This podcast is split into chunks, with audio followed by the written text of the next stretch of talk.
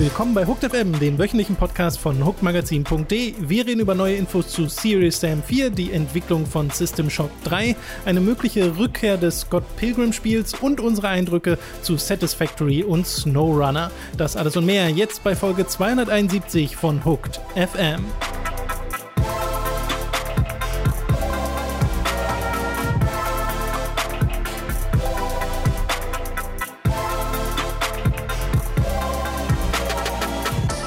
Begrüßen euch bei einer weiteren Folge Hooked FM. Ich bin Tom und mir zugeschaltet ist der berühmte studierte Mathematiker und mein werter Kollege Robin Schweiger.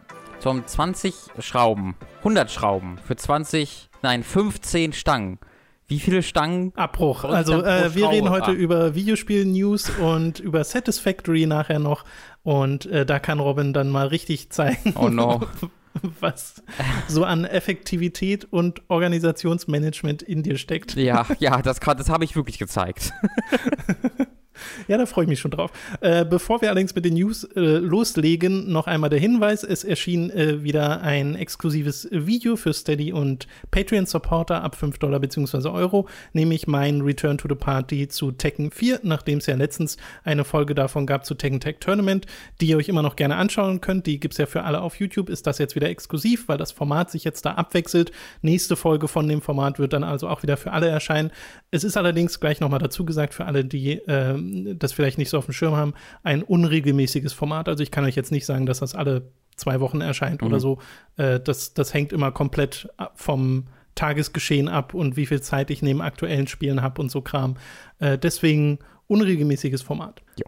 Okay, lass uns loslegen direkt mit den News, Robin. Äh, wir wissen nämlich inzwischen, wie das neue Call of Duty heißen wird und worum es gehen wird. Es gibt diverse Leaks dazu, beziehungsweise konkret einen vom Twitter-User Okami, äh, der in der Vergangenheit auch verschiedene Sachen schon geleakt hat. Und diese, dieser Leak wird bestätigt von internen Eurogamer-Quellen, die direkt daraufhin einen Artikel gepostet haben. Und demnach wird das neue Call of Duty Black Ops Cold War heißen. Und damit ist dann auch das äh, Szenario bekannt, der Kalte Krieg. Äh, für dieses Szenario gab es bereits Teaser in Warzone, diesem äh, abgekapselten, äh, äh, ähm, na, Battle Royale-Modus von mhm. äh, Call of Duty. Und da wurde schon ein bisschen so, da wurden Hinweise gedroppt, dass es um den Kalten Krieg gehen wird. Äh, diesmal ist ja wieder Treyarch dran als Entwickler. Das ist das fünfte Black Ops-Spiel dann. Das letzte war 2018 Black Ops 4. Ich habe gar nicht mehr auf dem Schirm. Fandest du das gut? Du hast die ja alle mitgenommen, glaube ich. Black Ops 4, nee, Black Ops 4 war das Multiplayer Only. Das ist das Einzige, was ich da nicht gespielt habe. Ach, das war das Multiplayer-Ding? Genau. Ach Black so, Ops okay. 3 war das davor, dass die eine der schlechtesten Shooter-Kampagnen hatte, die ich je gespielt habe. Äh, das habe ich ja verachtet auf einer ganz ähnlichen Art und Weise. Also so wirklich einfach alles daran ist die größte Scheiße. Äh, und 4 war dann der Multiplayer, das Multiplayer-Ding.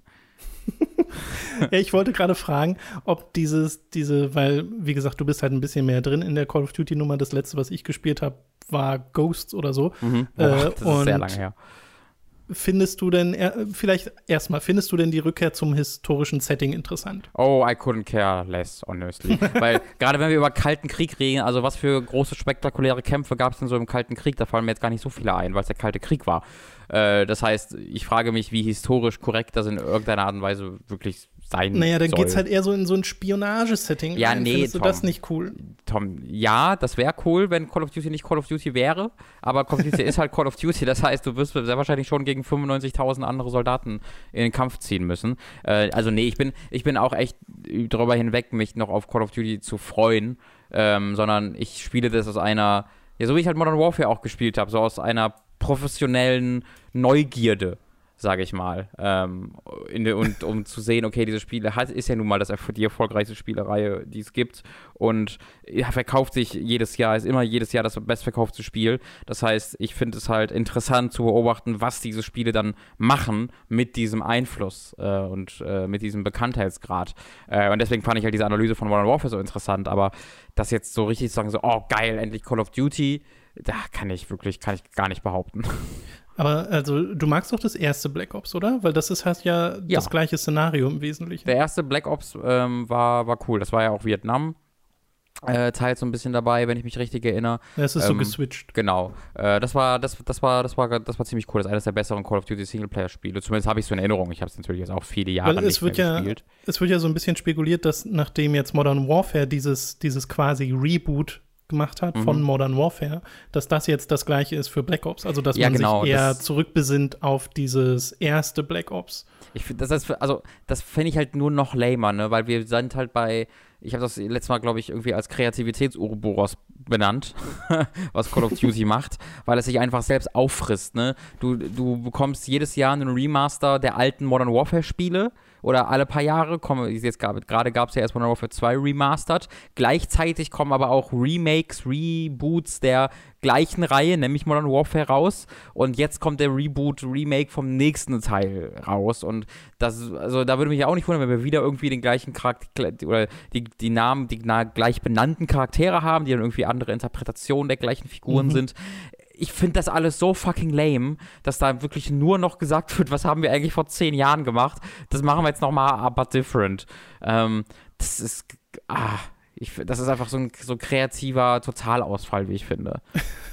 Ich habe aber irgendwie das Gefühl, sind, wir sind momentan sowieso genau in dieser Zeit von Remasters und Ja, das- und Remakes. Wenn Weißt man du- sich mal überlegt, was wir so dieses Jahr gespielt haben, über was für Ankündigungen wir vor allem reden. um aus einer rein akademischen Sicht, sage ich mal, finde ich halt selbst sowas absolut desaströses wie Black Ops 3 besser. Äh, diese Kampagne war halt die größte Scheiße und die, äh, diese Geschichte und alles, was daran fand, war furchtbar. Aber boy, haben die da was probiert. Es hat nicht funktioniert, nicht mal ansatzweise, aber boy, haben sie was, was ausprobiert. Äh, das ist mir halt immer noch lieber, als halt zu sagen, wir machen halt das gleiche nochmal. Ey, kennst du Captain Price? Hm, das ist mir alles zu durch, durch ge, weißt du? Mhm. Du hast ja schon dein Video erwähnt zu äh, Modern Warfare, wo du dich sehr mit der, einerseits mit der Geschichte, aber auch mit den PR-Aussagen versus der Realität der Geschichte versus der eigentlichen Realität Mhm. auseinandergesetzt hast. Ähm, ändert das irgendwas an deiner Erwartungshaltung an Call of Duty in der Zukunft, wo du dir so denkst, naja, also jetzt ist auch der letzte Zug abgefahren oder Ich- macht das irgendwas? Ich glaube, bei Treyarch könnte es sogar eher noch schlimmer werden. Also ich weiß ja nicht, ob es das wirklich jetzt Treyarch macht. Das ist ja alles so ein bisschen all over the place mit den Entwicklern auch äh, bei ähm, diesen, diesen Spielen jetzt gewesen. Und es gab ja auch Gerüchte, dass die, dieses Spiel so Entwicklungsprobleme gehabt haben soll. Äh, jetzt Black Ops, das neue. Ähm, deswegen weiß ich jetzt nicht genau, wer da jetzt konkret dran entwickelt und welche, wer da zusammenarbeitet. Aber in der Vergangenheit war es halt so, dass daran erinnere ich mich noch bei World at War oder bei Black Ops 1, dass halt Treyarchs Ding war, ey, was ist denn, wenn das alles mega brutal ist? So, was ist denn, wenn du Leuten, wenn hier wirklich Körperteile abfliegen, wenn du den auf die, den Körper schießt und ist das nicht cool?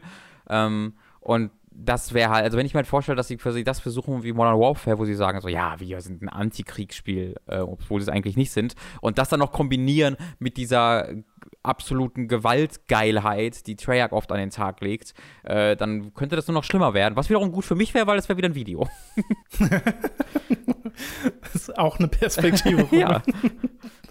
Ja, wobei ich habe das Gefühl, dass Black Ops 1 von Treyarch immer als Beispiel genannt wird für einen Call of Duty, was auch storytechnisch ein bisschen was kann. Äh, das stimmt. Das, also, es ist halt immer noch Call of Duty natürlich, aber unter den Call of Duties ähm, ist äh, Black Ops 1 eine der am besten präsentierten Geschichten, ganz ohne Mhm. Frage. Das hat einfach ein, ein, ein sehr starkes Kernmysterium mit den Zahlen, die Mason. Ich, komm, ich kann mich noch an den Mann erinnern. Ich weiß noch, dass er Mason hieß, auch krass. Ähm, das hat so wirklich coole Charaktere, ein, einige wirklich coole Level. Das würde ich auch auf jeden Fall sagen. Also Modern Warfare 1 war, war echt cool. Mhm. Äh, sorry, Black Ops 1. Black, Black Ops Ops 2 war dann wieder schon sehr viel mähiger, fand ich. Und dann kann, kann mich an sehr wenig erinnern. Und dann kam mal Black Ops 3 und dann kam Black Ops 4. Also Ja. ist ja auch schon viele Jahre her, dass ein Treyarch ähm, Call of Duty mich jetzt auf einer persönlichen Ebene begeistert hat. Okay, naja, wir werden ja im Laufe des Jahres die offizielle Ankündigung von dem Spiel erleben, samt Trailer und Absichtserklärung, was denn genau dieses Black Ops jetzt so in Anführungszeichen einzigartig macht. Und äh, dann werden wir sicherlich noch mal drüber reden. Ich frage mich, ob das Gespräch dann ein anderes sein wird, ob sie uns mit irgendwas überraschen. Man sollte wahrscheinlich jetzt nicht unbedingt allzu große Hoffnungen hegen. Ja, genau. Ist wahrscheinlich immer gut bei Call of Duty. Das ist immer eine sehr gute Idee. Wenn man Hoffnungen hebt, dann sollten diese Hoffnungen nur daraus bestehen, hoffentlich bekomme ich das gleiche wie sonst auch immer. Und dann hat man vielleicht Glück, aber ansonsten Naja, also es ist für mich halt immer aus der Perspektive des Singleplayer-Spielers, ne? Ich habe halt gar kein Interesse an dem Multiplayer. Ja, natürlich. Ähm, ich habe den Original kein einziges Mal gespielt, den, den Multiplayer von Modern Warfare. Äh, und dann ist es natürlich was komplett anderes und äh, dann äh, da, da, spricht man quasi über zwei unterschiedliche Spiele fast schon. Wobei man, war das nicht bei Black Ops 4, wo auch so ein bisschen die turbulente Entwicklungshistorie dazu geführt hat, dass es keine Kampagne gab, ohne dass das oh, von das vornherein, von Anfang an die Absicht war. Ich meine auch sowas in den Kopf zu haben, aber das weiß ich nicht mehr genau. Ja, ich habe es jetzt auch nicht nochmal extra nachgeschaut. Da könnt ihr uns aber gerne äh, ergänzen in den Kommentaren. Wir machen mal weiter mit einem äh, weiteren Sequel, das sich schon seit langer Zeit in Entwicklung befindet, äh, seit 2015 angekündigt ist, nämlich System Shock 3.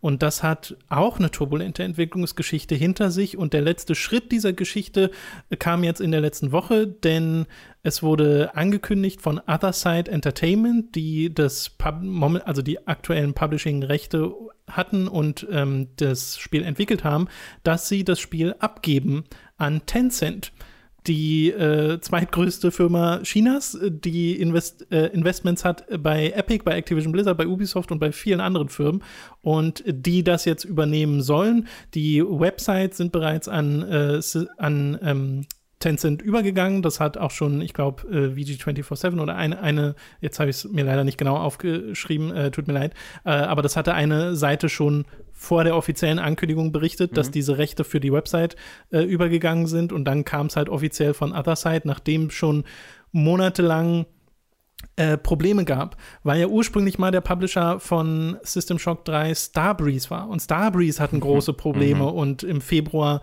äh, haben sich Otherside von Starbreeze getrennt und dann gesagt, okay, wir haben selbst die Publishing-Rechte und scheinbar haben sie das aber nicht so hinbekommen, haben Investoren gesucht und alles hat jetzt dazu geführt, dass wirklich die Entwicklung abgegeben wurde an Tencent, während, und das finde ich nach wie vor interessant, die Franchise- und IP-Rechte bei Night Dive Studios liegen, mhm. die ja in letzter Zeit diese auch ganz viele so neue Remasters und so machen. Ne? Turok haben die gemacht und sowas oder arbeiten selbst auch am System Shock 1 Remake. Und sie haben noch mal betont, dass spezifisch dieses Sequel äh, Entwicklungs- und Publishing-Rechte jetzt bei Tencent liegen, nicht aber die der gesamten Franchise. Ja, es ist eine super weirde Geschichte. Genau, es ist eine super weirde Geschichte. Glaubst du, dass da noch was draus werden kann? Naja, also ich glaube nicht, dass Tencent sich das kauft, ohne was damit vorzuhaben. Gerade, also, mhm. wenn man jetzt über die Marke reden will, dann kann ich mir das vorstellen, dass halt so ein Tencent sagt, ach, guck mal hier, außer, außer Kaffeekasse kaufen wir uns die Markenrechte an System Shock ähm, und dann haben wir die halt. Who knows? So, das könnte ich mir vorstellen, dass dann nicht unmittelbar was damit passiert. Aber wenn es halt konkret die Sequel-Rechte sind an einem Sequel, an das jetzt, an dem jetzt schon eine Weile gearbeitet wurde, ähm, dann würde es mich tatsächlich ein bisschen wundern, wenn da nicht noch was kommen sollte. Falls ihr da eine Katze im Hintergrund hört, sorry. Ja, man hört sie ein bisschen. Ja, sie ist gerade auf, auf, meinen Schreibtisch gesprungen und miaut jetzt die Wand an. Das passiert manchmal. Schön. Ja, also ich, also man, es ist ja deutlich geworden, dass in der aktuellen Konstellation nichts wird aus System Shock 3. Weil es war, hat ja wirklich lange gedauert, bis man dann mal überhaupt wieder was gesehen hat. Ne? Es gab ja dann schon Gameplay-Szenen und Screenshots und so Kram. Ja. Und ähm, es wurde aber deutlich auch durch äh, teilweise Berichte von internen Quellen, dass halt die einerseits die Entwicklung nicht so schnell vorankommt, wie sie sollte, dass dann äh, im Laufe der letzten Jahre und Monate auch Leute aus höheren Positionen gegangen sind vom Studio und dann gab es halt die Funkstille, dann wurde wieder gesagt, nein, wir sind noch da und dann ist der, der gesagt hat, wir sind noch da, der PR-Mensch ist dann auch gegangen. Also es ist so ganz ganz eigenartig, äh, was da hinter den Kulissen stattfand. Äh, was ich interessant finde, ist, dass Warren Spector ja per se auch involviert war in dieses Spiel bei Other Side als Creative Consultant, war, glaube ich, die offizielle Be äh, Beschreibung, äh, der dann auch in dieser Zeit eine Weile nichts mehr gepostet hat.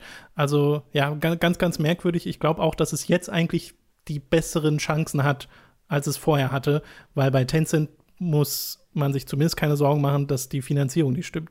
Ja, es ist halt also es ist schon schade, was da passiert ist, weil halt grundsätzlich, also die ganze Geschichte mit Other Side hat halt nie so richtig großartig scheinbar funktioniert. Aber mhm. sie haben ja äh, Spiele veröffentlicht. Also Underworld Ascendant ist ja dieses, äh, dieses Spin-off-Sequel äh, zu der Ultima Underworld-Reihe, weil Other Side ist ja von einem der äh, Co-Founder von Looking Glass auch gegründet genau. worden. Ne? Also es ist ja wirklich äh, gegründet worden mit der, mit der Intention so, hier mache, machen wir das weiter, was wir mit Looking Glass nicht mehr weitermachen durften irgendwann. Und Looking Glass äh, als Kontext sind halt die Entwickler von Spielen wie Thief, von System Shock und halt von äh, Ultima Underworld. Ähm, deswegen, grundsätzlich ist das ja super, super cool, was da, äh, ja, was da die Intention war, weil dann ja auch, wie du bereits gesagt hast, ähm, Warren Spector dann dabei war. Äh, und ich habe mal geschaut, Warren Spector war nicht nur ein Advisor, sondern äh, Warren Spector wurde 2016 sogar als Studio Director angestellt, weil es weil Other Side hm. zumindest zu diesem Zeitpunkt, ich weiß nicht, wie das jetzt aussieht, äh, zwei Studios hatte. Eins in Boston und eins in Austin. Ähm, und das klingt alles super cool. Ne? Also von den Original System Shock-Machern inklusive Warren Spector. Äh, ein neues System Shock ist ja eine super geile Sache.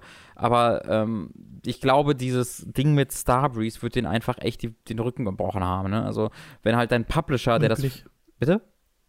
Möglich, ja. sag ich. Wenn halt ein Publisher, der das da ganze Ding finanziert, plötzlich wegbricht, dann hast du natürlich einfach ein großes Problem. Und ich bin mir sehr, sehr sicher, dass bricht den Leuten da auch das Herz, die noch da sind. Ne? Also, ja. äh, wenn du halt so lange Zeit, äh, stell mal vor, du gründest eine Firma. Das ist ja wirklich keine einfache Sache, so eine Firma zu gründen. Und dann äh, bekommst du irgendwie äh, über, über irgendwelche magischen äh, Wege die Rechte am offiziellen System Shock Sequel und alle deine Träume werden wahr und arbeitest dann ein paar Jahre dran und dann endet das halt so, dass du das an fucking Tencent weiterverkaufen musst. Ähm, ich glaube, das könnten wir gar nicht nachvollziehen, wie scheiße das, wie schlimm das ist. Nee, das stimmt. Ja, es, es gibt halt wirklich wenig Details über diese ganze Nummer gerade. Sie sagen halt selbst, dass sie dieser Aufgabe nicht gewachsen waren und dass es jetzt bei Tencent in guten Händen ist. Aber wir wissen nicht, ob da der aktuelle Bild benutzt und weiterentwickelt wird, ob das von vorne beginnt, die Entwicklung, ob sie da irgendwie involviert sind, Other Side, also die Leute, die jetzt noch da sind. Äh, da stehen überall noch Fragezeichen drüber. Deswegen werden wir vermutlich irgendwann in den nächsten Jahren äh, einen Re-Reveal bekommen von System Shock 3. Ja, genau, das denke ich dann auch. Äh, ich kann mir gut vorstellen, dass, ähm, also es kann, kann, ich kann mir eigentlich echt alles gut vorstellen, was da, das, was jetzt kommt. Also ich, es gibt sehr wenige Wege, die äh, System Shock einnehmen kann, die mich überraschen würden. Ja, also ich kann Games mir vorstellen. As a Service. Auch das würde mich überhaupt nicht überraschen, äh, wenn es von Tencent kommt. Aber ich kann mir auch vorstellen, ja. es wird, gibt irgendeinen großen 500-Leute-Entwickler im Westen, der damit beauftragt wird, das fertig zu machen. Würde mich auch nicht überraschen. Äh, es wird ein MMO, würde mich auch nicht überraschen. Also all diese Möglichkeiten bestehen gerade und das finde ich zumindest sehr, sehr interessant, wie das. Also da, da freue ich mich sehr darauf, wenn wir das nächste Mal Nachrichten drüber hören. Ja. Und gleichzeitig ist es sehr bedauerlich, dass es nicht so geklappt hat, wie sich Other Side das vorgestellt haben. Ja, Okay, wir kommen von einem dritten Teil zu einem vierten Teil, der jetzt, ja, ich weiß nicht, ob ich es Re-Reveal nennen würde. Wir haben aber lange Zeit nichts mehr davon gehört, denn der letzte Trailer, und das war der Ankündigungstrailer, der erschien 2018. Und zwar geht es um Serious Sam 4. Da gab, gab es jetzt einen neuen Trailer und generell neues Gameplay-Material und auch einen Release-Zeitraum. Es soll nämlich im August 2020 erscheinen. Der letzte Teil der Hauptreihe erschien 2011. Das war Serious Sam 3 und äh, was ich ganz witzig fand, als ich jetzt noch mal den Trailer mir angeguckt habe zu Serious Sam 4, in dem das Spiel ursprünglich angekündigt wurde, mhm. da hatte es noch den Untertitel Planet Badass. Ja. Den hat es jetzt nicht mehr. Der hatte also auch vor recht kurzer Zeit noch. Ich habe irgendwie, ich erinnere mich, habe ich glaube ich letzten Monat noch mal auf Steam nachgeguckt, da hieß es auch noch so. Das ist jetzt wirklich ein neues, neues Ding. das ist weird. Ja. Äh, das kommt erneut von Crow Team, also der Entwickler ist der gleiche. Und es ist, also es hat so eine Steam-Page, auf der sind diverse Videos verlinkt, wo es irgendwie immer geht um die Waffen, um das Gameplay-Gefühl und sowas. Und die sind alle nur so anderthalb Minuten lang mhm. und sind so gemacht wie Interview-Videos. Sieht ein bisschen aus wie so ein, wie so No-Clip-Ausschnitte, aber halt nicht von No-Clip, äh, sondern einfach nur, damit ihr euch die Machart vorstellen könnt. Und auch sehr gehaltslos Mhm. Und man sieht halt ein bisschen Gameplay. Also es gibt zum Beispiel einen Clip, da geht es um das Legion-System. Mhm. Ja, was ja so das große Ding sein soll bei Serious Sam 4, weil sie sagen, auch noch mal in diesem Clip, dass sie eine Technologie haben, mit der sie tausende Gegner auf dem Bildschirm gleichzeitig darstellen können, gegen die du dann kämpfst. Und da gibt es zumindest Szenen, in denen noch das Wort Beta drüber steht, die sie in diesem Legion-Clip zeigen. Aber im kompletten restlichen Gameplay und auf allen Screenshots siehst du Serious Sam-Ausschnitte, die halt aussehen wie Serious Sam, wo schon viele Gegner da sind, aber nicht tausende. Mhm. Äh, und das wirkt super komisch. Ja. Äh, das Spiel hat außerdem ähm, eine äh, Release-Einschränkung, denn es erscheint im August auf PC, also auf Steam, und auf Stadia und hat auch quasi Stadia-Konsolenexklusivität, wenn man das so nennen will. Denn erst irgendwann 2021 werden dann andere Konsolenversionen folgen. Also es erscheint erstmal eine ganze Weile nicht für PlayStation oder Xbox. Ich finde irgendwie super faszinierend, dass man Sta- Stadia als Konsole überhaupt so, weißt du, Ja. dass es Stadia ist in Konkurrenz mit der Xbox One und der PS4 und deswegen ist das Stadia exklusiv. Ich würde das irgendwie viel mehr als in, in Konkurrenz mit dem PC sehen. Ähm, ja, ist irgendwie bei mir auch so so. abgespeichert. Ich Ja. hatte genau diesen gleichen Gedankengang. Ja, finde ich, finde ich sehr weird. Ich habe mir das auch alles äh, angeguckt, diese Videos, und dachte mir auch so, wow, das ist eine super weirde Art und Weise, das zu anzukündigen. Es ist ja wirklich so ein, so ein Re-Reveal, also es wurde ja schon revealed, aber es ist das erste Mal, dass man wirklich mal was mit Substanz sieht. Ähm, und es ist auch seltsam, also es ist so, ja, that's that.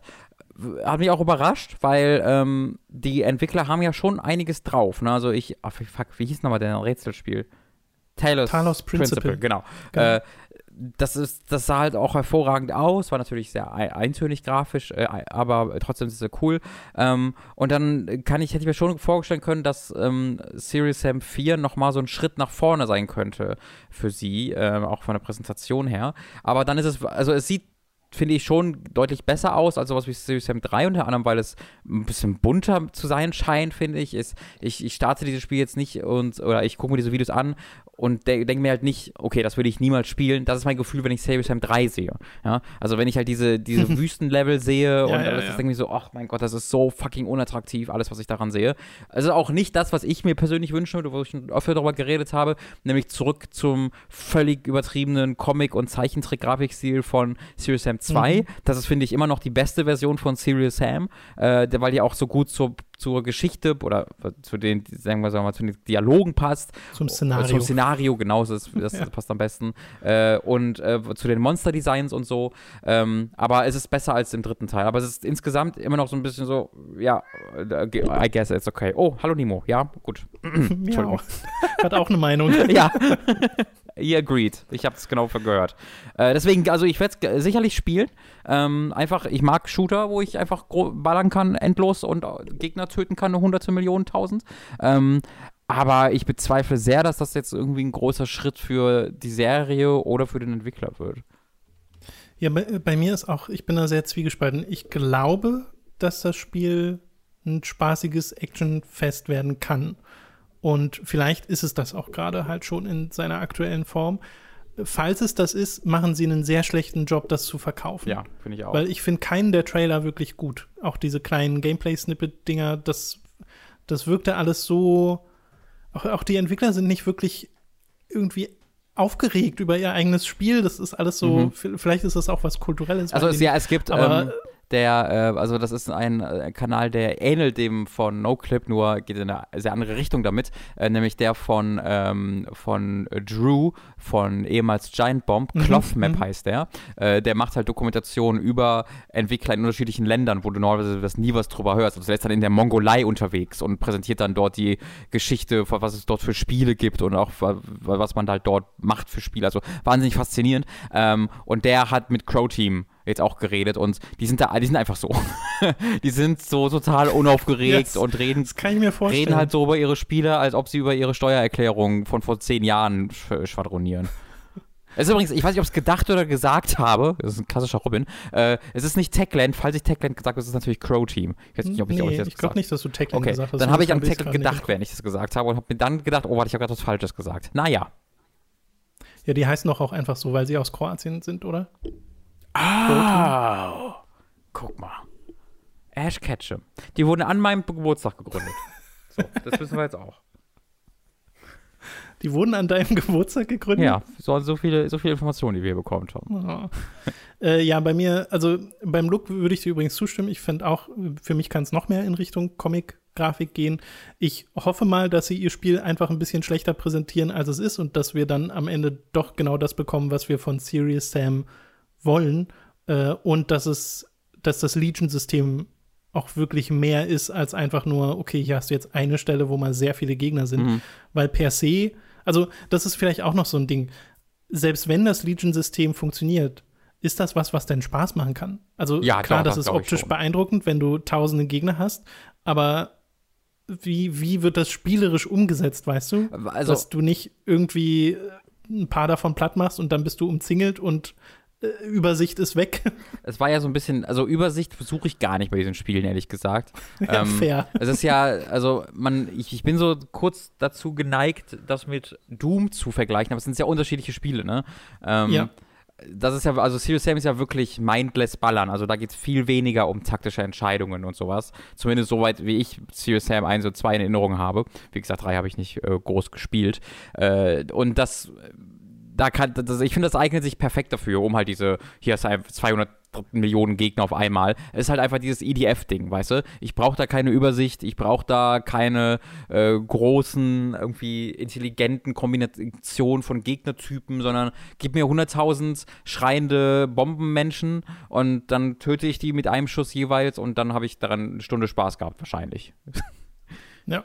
Ja, ja. Übrigens, aber eine ist auch meine Empfehlung. Serious Sam-Erfahrung. die, was sie gemacht haben, ist halt, die haben ja alle, also die haben ein eigenes CSM VR-Spiel gemacht, so The Last Hope, ähm, das super ist. Oder das ist nicht super. Das ist, super ist falsch. Das war eines der ersten VR-Spiele, die ich hier gespielt habe. Deswegen habe ich das als was sehr krasses in, im Kopf. Du stehst einfach auf, an einem Punkt und schießt auf Wellen von Gegnern, that's it. Aber das macht sehr viel Spaß. Aber, was ich super cool finde, sie haben halt auch alle Serious Sam 2 Sp- äh, Serious Sam Spiele bis auf den zweiten Teil, natürlich, weil offensichtlich hassen sie den, ähm, äh, in VR umgesetzt. Also es gibt Sam 1, Serious Sam Second Oh. Encounter und Sam 3 als VR-Version auf Steam. Ähm, und ich glaube, die sind auch einfach, also ich glaube, wenn man die Hauptspiele hat, hat man die automatisch. Zumindest hatte ich die eines Tages plötzlich in der Steam-Bibliothek, ohne dass ich mir die äh, explizit gekauft habe. Und zumindest ohne das bewusst gemacht zu haben. Hm. Ähm, und das funktioniert super. Also ich habe Serious Sam mal so ein bisschen auch in VR gespielt und das hat sehr viel Freude gemacht. Oh Gott, ich glaube, da wird mir schlecht werden. Ja, das kann, das kann ich mir sehr gut vorstellen.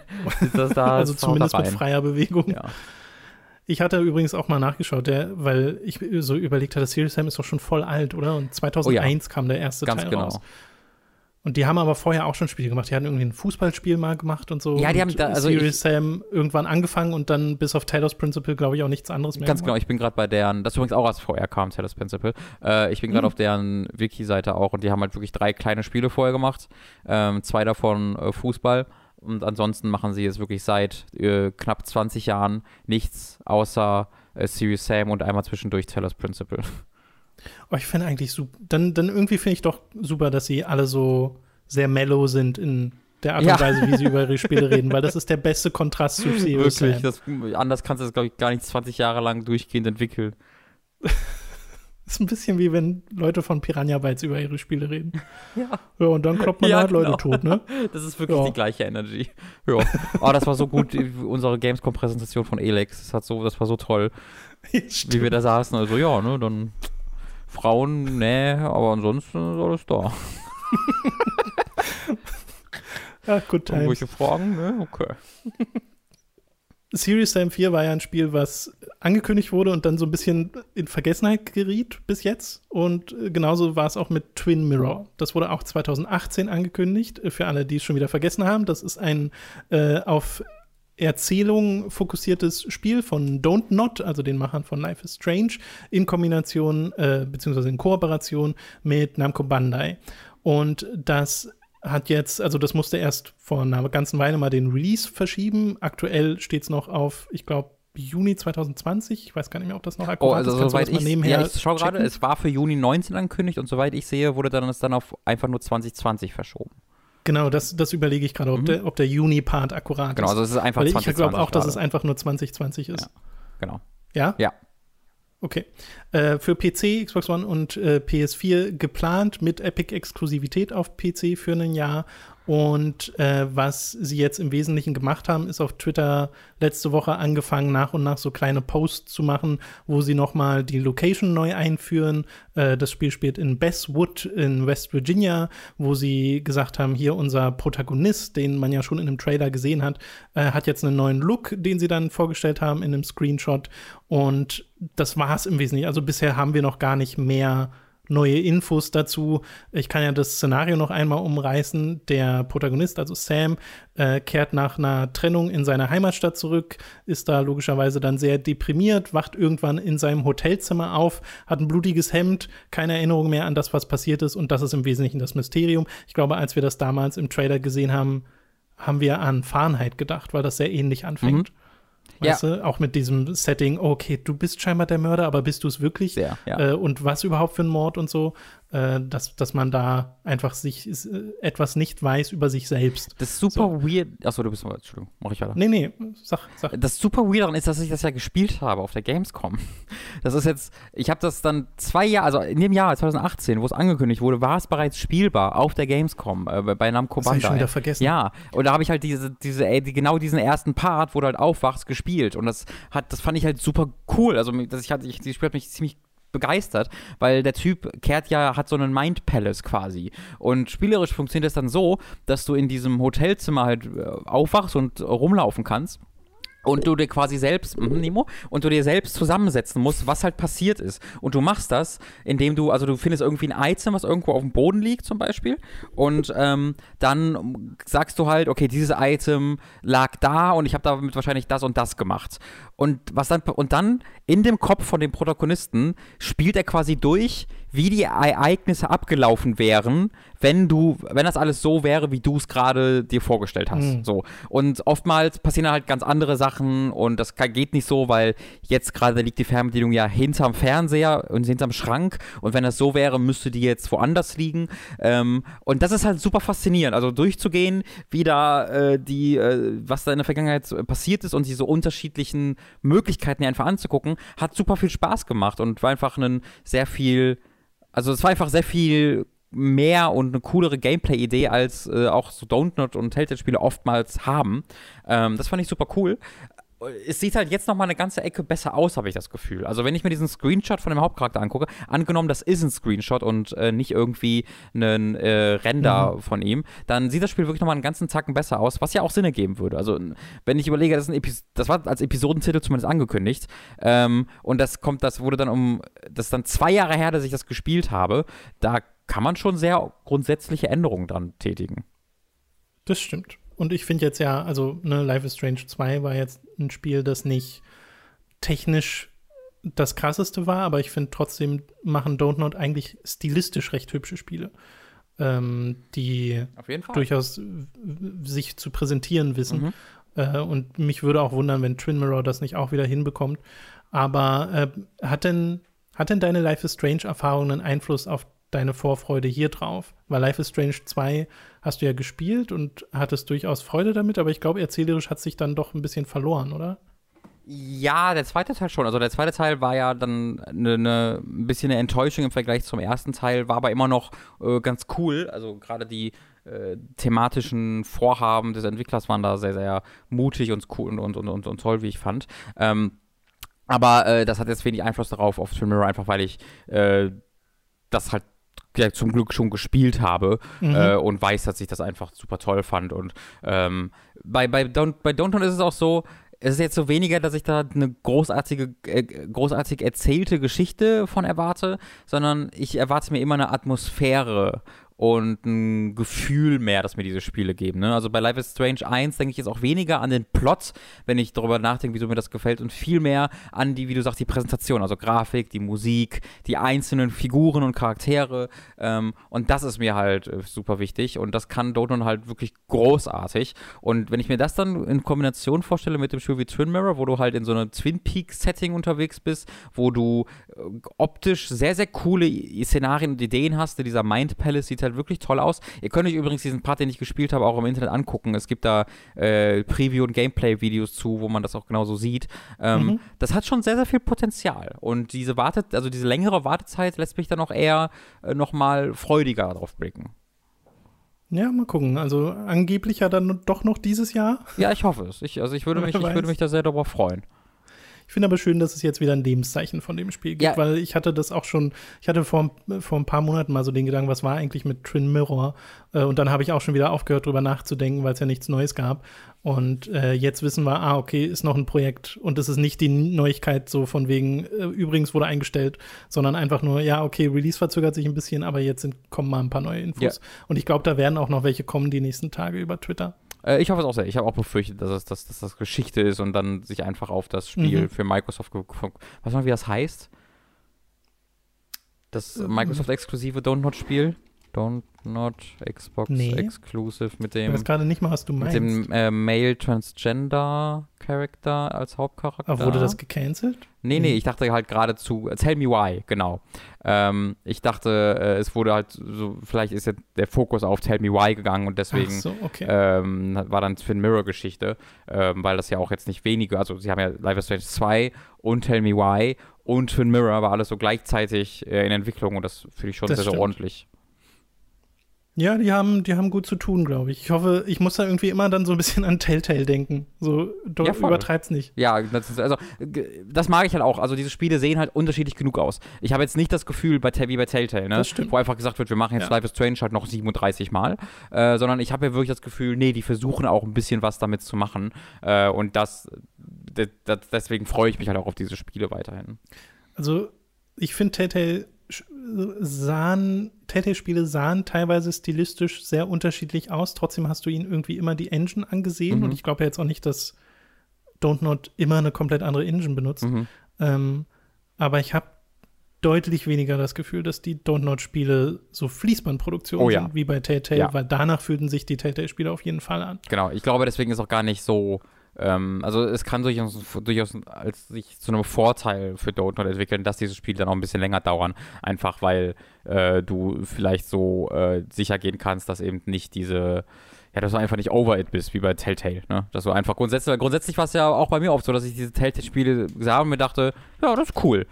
Aber da kam halt drei draus pro Woche irgendwann und dann habe ich halt einfach mal irgendwann gedacht, ja komm, spielst du irgendwann und dann habe ich sie nie gespielt. Ja, ich weiß gar nicht, wie gut sich Life is Strange 2 gemacht hat am Markt. Oh, das weiß ich auch nicht. Keine ich glaube, Ahnung. das ist ein bisschen Werde ich- Werden wir jetzt untergegangen, auf die gefühlt. Schnelle wahrscheinlich auch nicht so richtig rausfinden. Nee, gefühlt, also gerade bei so äh, digital exklusiven Spielen ist das dann fast unmöglich. Schwierig. Aber ja. äh, gefühlt war das dann ja so ein bisschen, also wenn ich mir angucke, wie, was für einen Impact aus kultureller Sicht Life is Strange 1 hatte, das konnte der zweite Teil leider gar nicht replizieren. Hm. Ja, das Gefühl habe ich auch so ein bisschen, aber manchmal sagt das Gefühl halt, also beziehungsweise gibt es einen, äh, lockt es einen auf die falsche Ja, Fährte, absolut. sagen wir es mal Genau. so. Also wir können es Äh, definitiv nicht sicher sagen. Und dadurch, dass es ja jetzt keine riesigen AAA-Produktionen sind, muss das ja auch kein Triple-Million-Seller sein, so nach dem Motto. Genau. Ja, weiß ich nicht. Äh, wäre jetzt nur Spekulation. Mhm. Ich würde sagen, wir machen mal weiter mit einer, äh, mit ebenfalls Spekulation im Wesentlichen, beziehungsweise mit einer Hoffnung. Nämlich äh, steht in diesem Jahr das zehnjährige Jubiläum an von Scott Pilgrim vs. The World, dem Film von Edgar Wright, basierend auf der Comicreihe von Brian Lee O'Malley. Und eben jener, Brian Lee O'Malley, hat auf Twitter gepostet, äh, passend eben zu diesem zu diesem äh, Jubiläumsaspekt Bring Back the Scott Pilgrim Game, also holt das Scott Pilgrim Spiel zurück. Was er damit meint, ist folgendes: Es gab genau auch im August 2010 zum passend zum Release des Films ein 2D Beat'em Up in so einem Retro Pixel Look.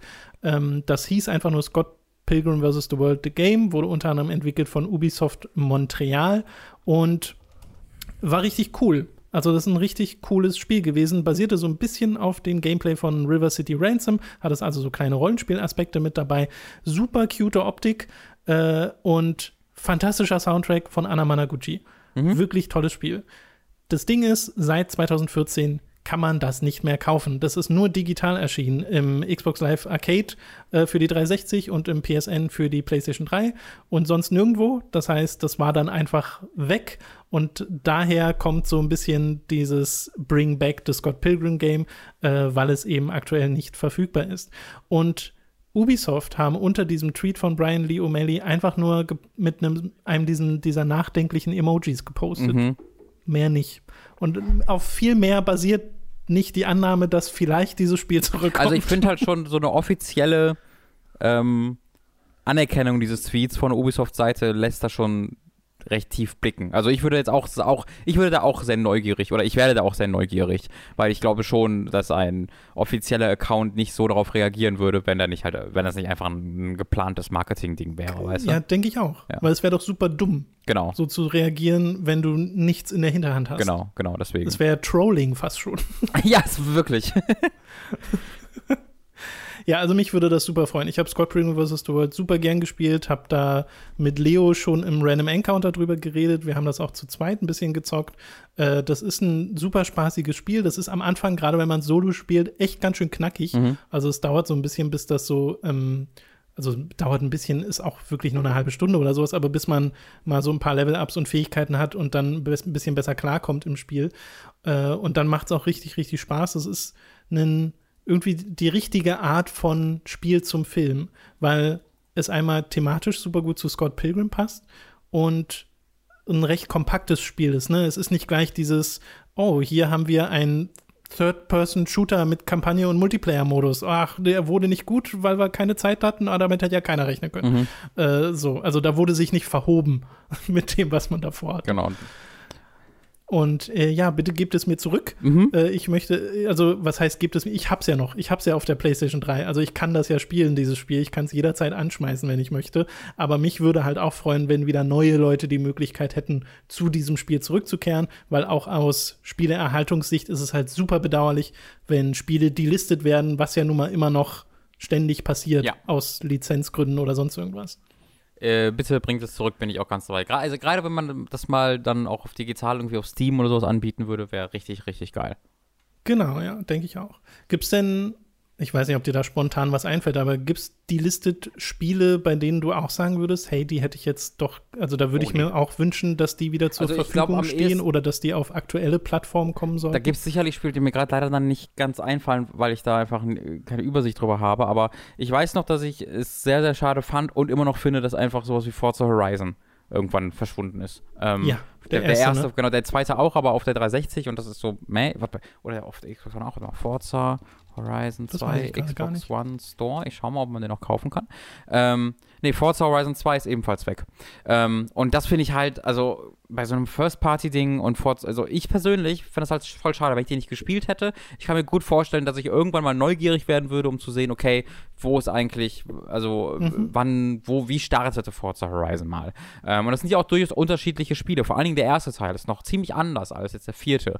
Natürlich nur im Detail, aber trotzdem ist schon eine andere Spielerfahrung. Und dass man die einfach nicht spielen kann, finde ich persönlich sehr, sehr schade. Ja, same. Oder nicht, aber man kann sie ja so spielen, mit. man kann sie nur nicht neu kaufen. Na, man müsste sie sich gebraucht kaufen. Genau. Und wenn, wenn du genau. sie halt schon gekauft hast, digital, dann kannst du sie natürlich weiterhin runterladen. Ja, ja, ja. Äh, mir es ähnlich mit alten Need for Speed-Spielen, die ich auch super gerne einfach auf aktuellen Plattformen oder einfach auf ihren Ursprungsplattformen äh, mir holen können würde äh, weil zum Beispiel Need for Speed gab es auch immer auf dem PC, aber du kannst auf dem PC nur eine Handvoll dieser Spiele äh, offiziell erwerben zumindest. Und das ist äh, bedauerlich. Also, dass selbst ein GOG.com da nicht rankam bisher, ist sehr schade. Äh, oder so Sachen wie Marvel vs. Capcom 2, das gibt es auch nicht. Ich bin ja schon froh, dass Marvel vs. Capcom 3 zurückgekehrt mhm. ist. Ne? Das war auch eine ganze Zeit lang delistet. Äh, es ist immer so ein bisschen ein, ein Würfelwurf weißt du? Ja. Dass du diese Spiele äh, dann nicht mehr hast. Und bei sowas wie Scott Pilgrim doppelt bedauerlich, weil das gab es ja nie physisch. Also du konntest ja nicht sagen, ich gehe jetzt auf den Gebrauchtmarkt. Du hättest hier eine gebrauchte Konsole, bei der das installiert ist, holen müssen, um das zu spielen. Ja, ja, das ist bescheuert. Und das ist verrückt.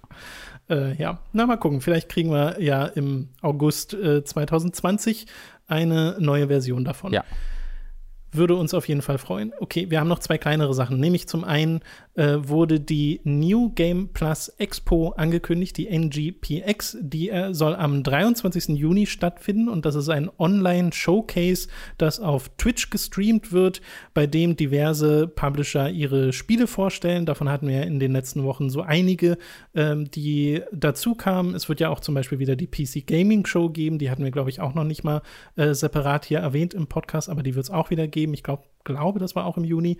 Und äh, bei dieser NGPX sind so Publisher dabei wie Arc System Works, Koei Tecmo, Sega, NIS America, Grasshopper, WayForward, SNK und noch ein paar andere. Also durchaus auch große äh, japanische Publisher dabei. Und ich schätze mal, die werden wir uns auch mit anschauen. Hängt natürlich auch immer ein bisschen vom, vom jeweiligen Umstand und der Zeit ab, weil das wissen wir momentan, glaube ich, noch nicht. Und äh, das wollte ich hier nur zumindest schon mal erwähnen. Ich finde ja eigentlich ganz witzig, dass wir jetzt hier und da immer mal so ein Event haben im Laufe der nächsten zwei Monate. Ja, ja. Äh, Im Laufe der nächsten Monate, nicht nur der nächsten zwei ich glaube, Monate. ich hoffe auch, das wird beibehalten und es kommt lieber, lieber mehr als wenig. Gib, gib mir, gib mir, gib mir. Gib mir. Und die letzte News, äh, die ich auch nur habe, weil ich Kyle Bossman halt ein bisschen folge, der vor einer Weile die Easy Allies verlassen hat. Äh, der hat in seinen, einem seiner Streams gesagt, dass er als Freelancer äh, bei King Art Games äh, anheuert, um bei einem neuen Spiel als Narrative Designer zu arbeiten. was ich irgendwie super witzig finde, weil King Art Games, ne, äh, zuletzt unter anderem die Zwerge gemacht, äh, mit dem wir, wir eine Verbindung haben. Und äh, Kyle Bossman äh, ist jemand, den ich sehr schätze bei den Easy Allies als kreativen Kopf, den ich mir super vorstellen kann in der Rolle als Narrative Designer. Äh, deswegen finde ich das eine sehr interessante Kombination, dass er hier äh, bei den deutschen Entwicklern von King Art mitmischt und wir damit dann auch zumindest wissen, ah, okay, äh, das nächste Spiel mit Story-Fokus ist da quasi auch schon wieder in der Hinterhand. Aktuell arbeiten sie ja noch an Iron Harvest. Das ist super weird und super exciting.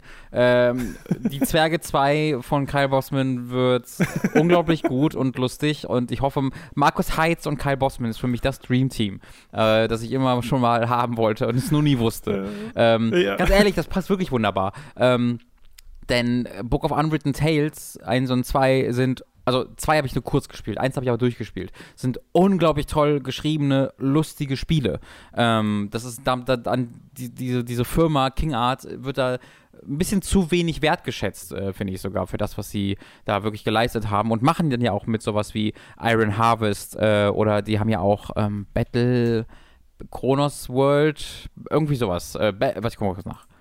Battleworld, ich gucke. Battleworlds Kronos habe ich ja, genau. äh, haben sie auch gemacht. Also auch durchaus weirde oder einzigartige Spiele. Black Mirror hat dann halt nicht so gut funktioniert, äh, war auch nicht so toll mhm. geschrieben, äh, was 2017 rauskam. Es war ein Reinfall äh, tatsächlich, aber äh, trotzdem insgesamt ist das ein, eine richtig tolle Firma und finde ich super exciting zu sehen, was da rauskommen könnte.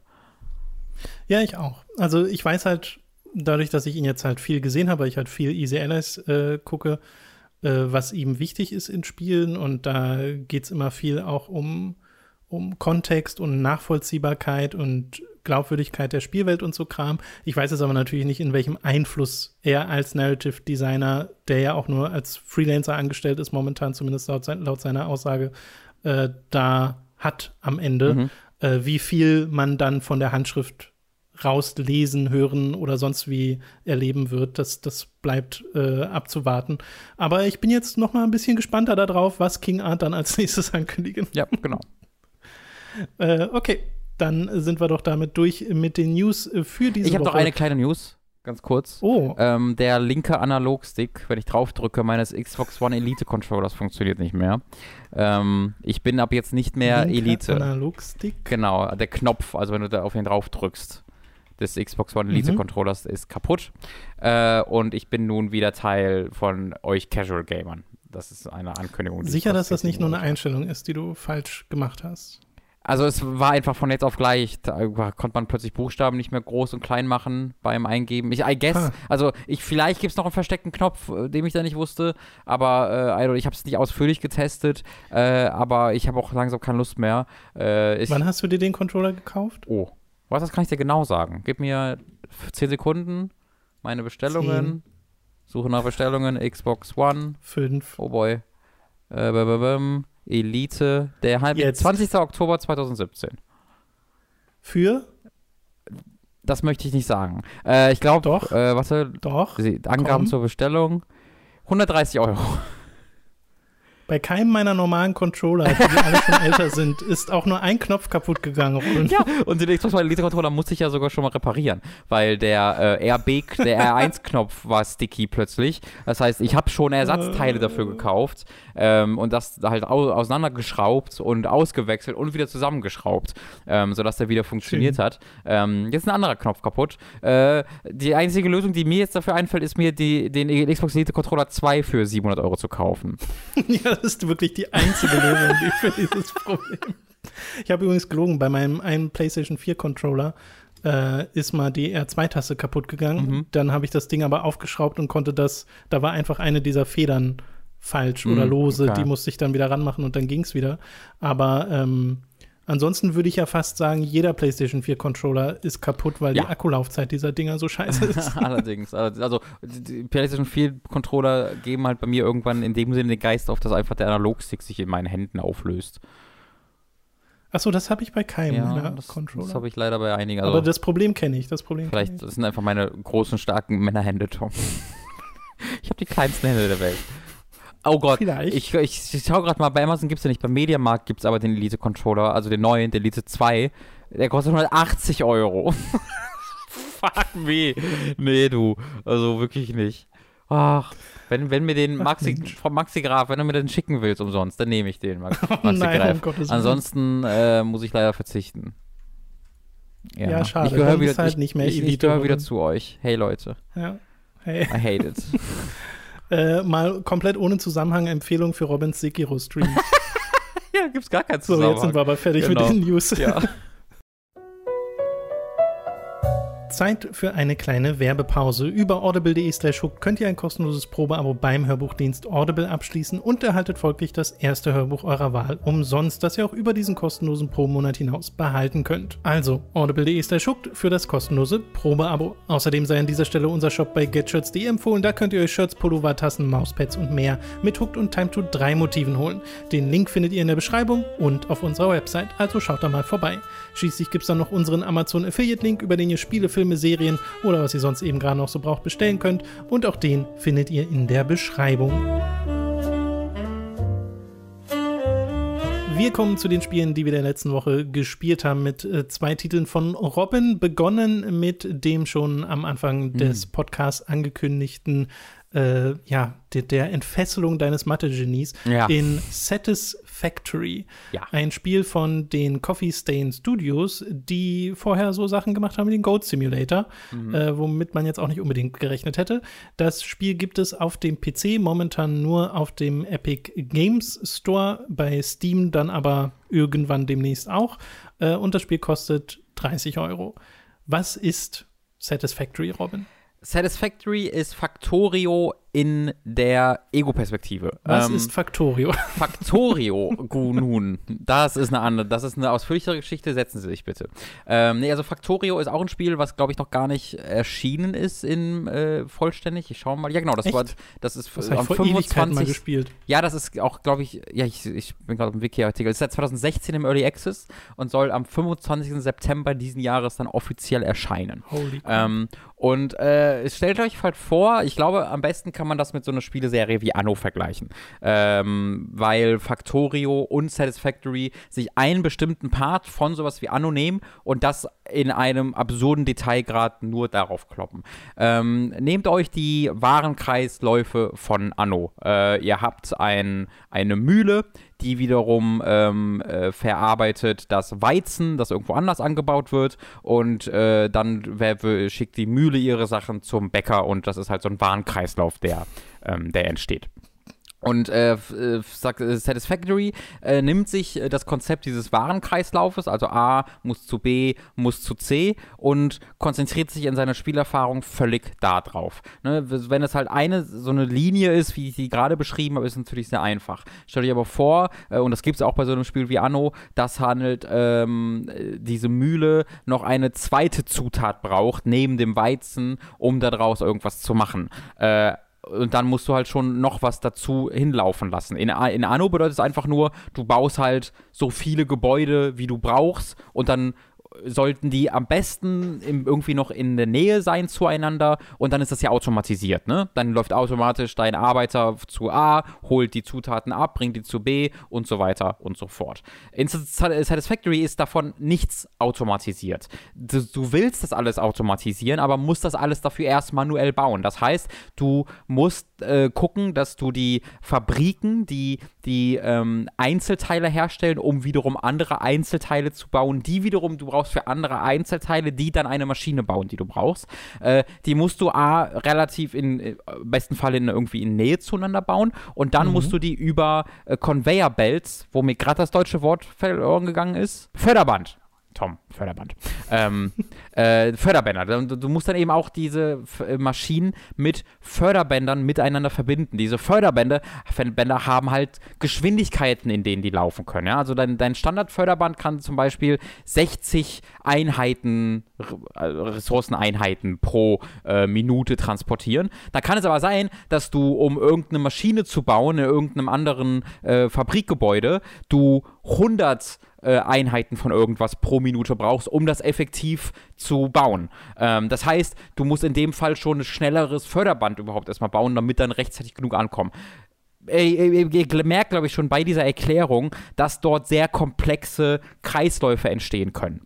Mhm. Ähm, und äh, das macht halt Factorio einfach aus einer klassischen ähm, äh, Echtzeitstrategie-Perspektive. Ne? Du baust halt deine, deine Gebäude so und ähm, sammelst Ressourcen und baust dann neue Gebäude. Und Satisfactory macht das dann eben aus der Ego-Perspektive. Das heißt, du läufst wirklich durch diese Spielwelt und sammelst Ressourcen und äh, baust diese, Einheit, diese, diese Gebäude aus der Ego-Perspektive.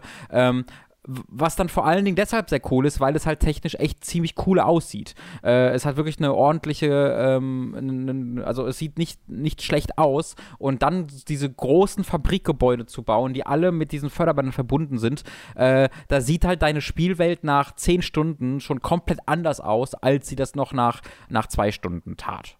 Ich hätte aber direkt Fragen, wenn Diverse, du mir das so, ja, wenn du mir, mir das so erklärst, weil eine ganz zentrale Frage, die ich mir stelle, wenn du sagst, okay, es ist diese Art von Spielprinzip, nur aus der Ego-Perspektive, wie funktioniert dann Übersicht oder funktioniert sie überhaupt? Mhm. Weil in einer, in die, diese Strategieperspektive ist ja sehr wichtig für einen Anno oder einen Factorio, weil du diese, diesen Überblick hast über alles. Ja, also ich glaube, das ist, das, das ist halt wirklich der Aspekt, der am schwersten äh, zu erklären ist. Tatsächlich habe ich im Spiel selbst so gut wie nie Probleme damit gehabt. Und ich glaube, das Spiel macht okay. eine besondere Sache ganz clever. Ähm, ich bin jetzt, also ich habe das Spiel ungefähr zehn Stunden lang gestreamt in zwei ähm, oder neun Stunden waren es, glaube ich, in zwei Streams, die ihr euch auf Time to 3 angucken könnt. Äh, das sind die ersten neun Stunden und habe es danach nochmal so sechs, sieben Stunden weitergespielt. Ähm, und was in dieser Zeit dieses Spiel macht, ist, dass es diese Ressourcenpunkte, also das Spiel gibt so ein bisschen vor, wo diese Warenkreisläufe starten, weil du halt immer am Anfang eine Ressource dafür brauchst, ne? um irgendwas aus etwas herzustellen, brauchst du halt Eisen oder Kohle oder Kupfer oder so. Ne? Und, das, mhm. und äh, dafür musst du dann quasi zu den Eisen- und Kupfervorkommen gehen, die es in der Spielwelt gibt. Du hast dann ein Tool, was dir anzeigt, wo die, wo die sind in der Nähe und dann kannst du da hinlaufen. Das heißt, das Spiel gibt dir damit so ein bisschen vor, äh, wo du baust. Und ähm, was es halt macht, ist, dass es dann zieht es ein bisschen auseinander. Also ich habe halt quasi meine Heimatbasis, wo ich die ersten fünf Stunden meine Zeit hauptsächlich verbracht habe. Das heißt, da werden so die grundsätzlichsten Einzelteile gebaut, die oftmals so das Fundament für alles sind. Ähm, und dann habe ich einen zweiten Fabrikstandort, irgendwie 300 Meter davon entfernt, äh, weil dort das Kupfervorkommen und noch weitere Eisenvorkommen waren, das aber dann separat fungiert von meiner Hauptbasis, weil es halt einfach einen halben Kilometer fast davon entfernt ist. Ähm, und dann habe ich jetzt noch einen dritten Standort, weil ich noch mehr Eisen brauchte und noch mehr Eisenvorkommen auch gefunden habe, das nochmal 300 Meter entfernt ist. Das heißt, das ist auch wieder separat. Das heißt, dadurch entsteht dann die Übersicht, weil ich weiß, hier wird das gebaut, hier wird das gebaut und hier wird das gebaut. Und damit ich halt nicht ständig hin und her rennen kann, baue ich dann halt Förderbänder ne, von diesen Orten, die mhm. dann diese, diese, ähm, also du musst dir vorstellen, das ist eine recht komplexe Fabrik, äh, wo dann weiß ich nicht, acht Maschinen stehen. Äh, nee, mehr. Sagen wir mal, da stehen dann zwölf Maschinen, äh, die alle so zusammenarbeiten und sich so gegenseitig befüttern mit Ressourcen und Einzelteilen, dass im Endeffekt ein Einzelteil dabei rauskommt, das ich brauche. Und dann baue ich halt ein Conveyor-Belt, der dieses Einzelteil in diese 500 Meter in meine Hauptbasis in irgendeine so Lagerhalle bringt. Und dadurch bleibt es halt übersichtlich, weil ich nicht alles einfach auf einen Haufen gehauen habe, sondern weil es dadurch ein bisschen dezentralisiert wird und du selbst im Kopf so ziemlich okay. genau weißt, da ist das, da ist das, da ist das. Also du hast so quasi die Segmente äh, in Ganz deiner genau. Spielwelt. Hat es, äh, löst es dann vielleicht auch was irgendwie mit, mit bestimmten Silhouetten von Gebäuden, dass du schon aus der Entfernung erkennst, ah, hm. okay, das, das ist diese Art von Gebäude, das weil das einfach so anders leider, aussieht? Nee. Ähm, das, das gar nicht. Also es gibt dann relativ, also du stellst alles in den gleichen Gebäuden her.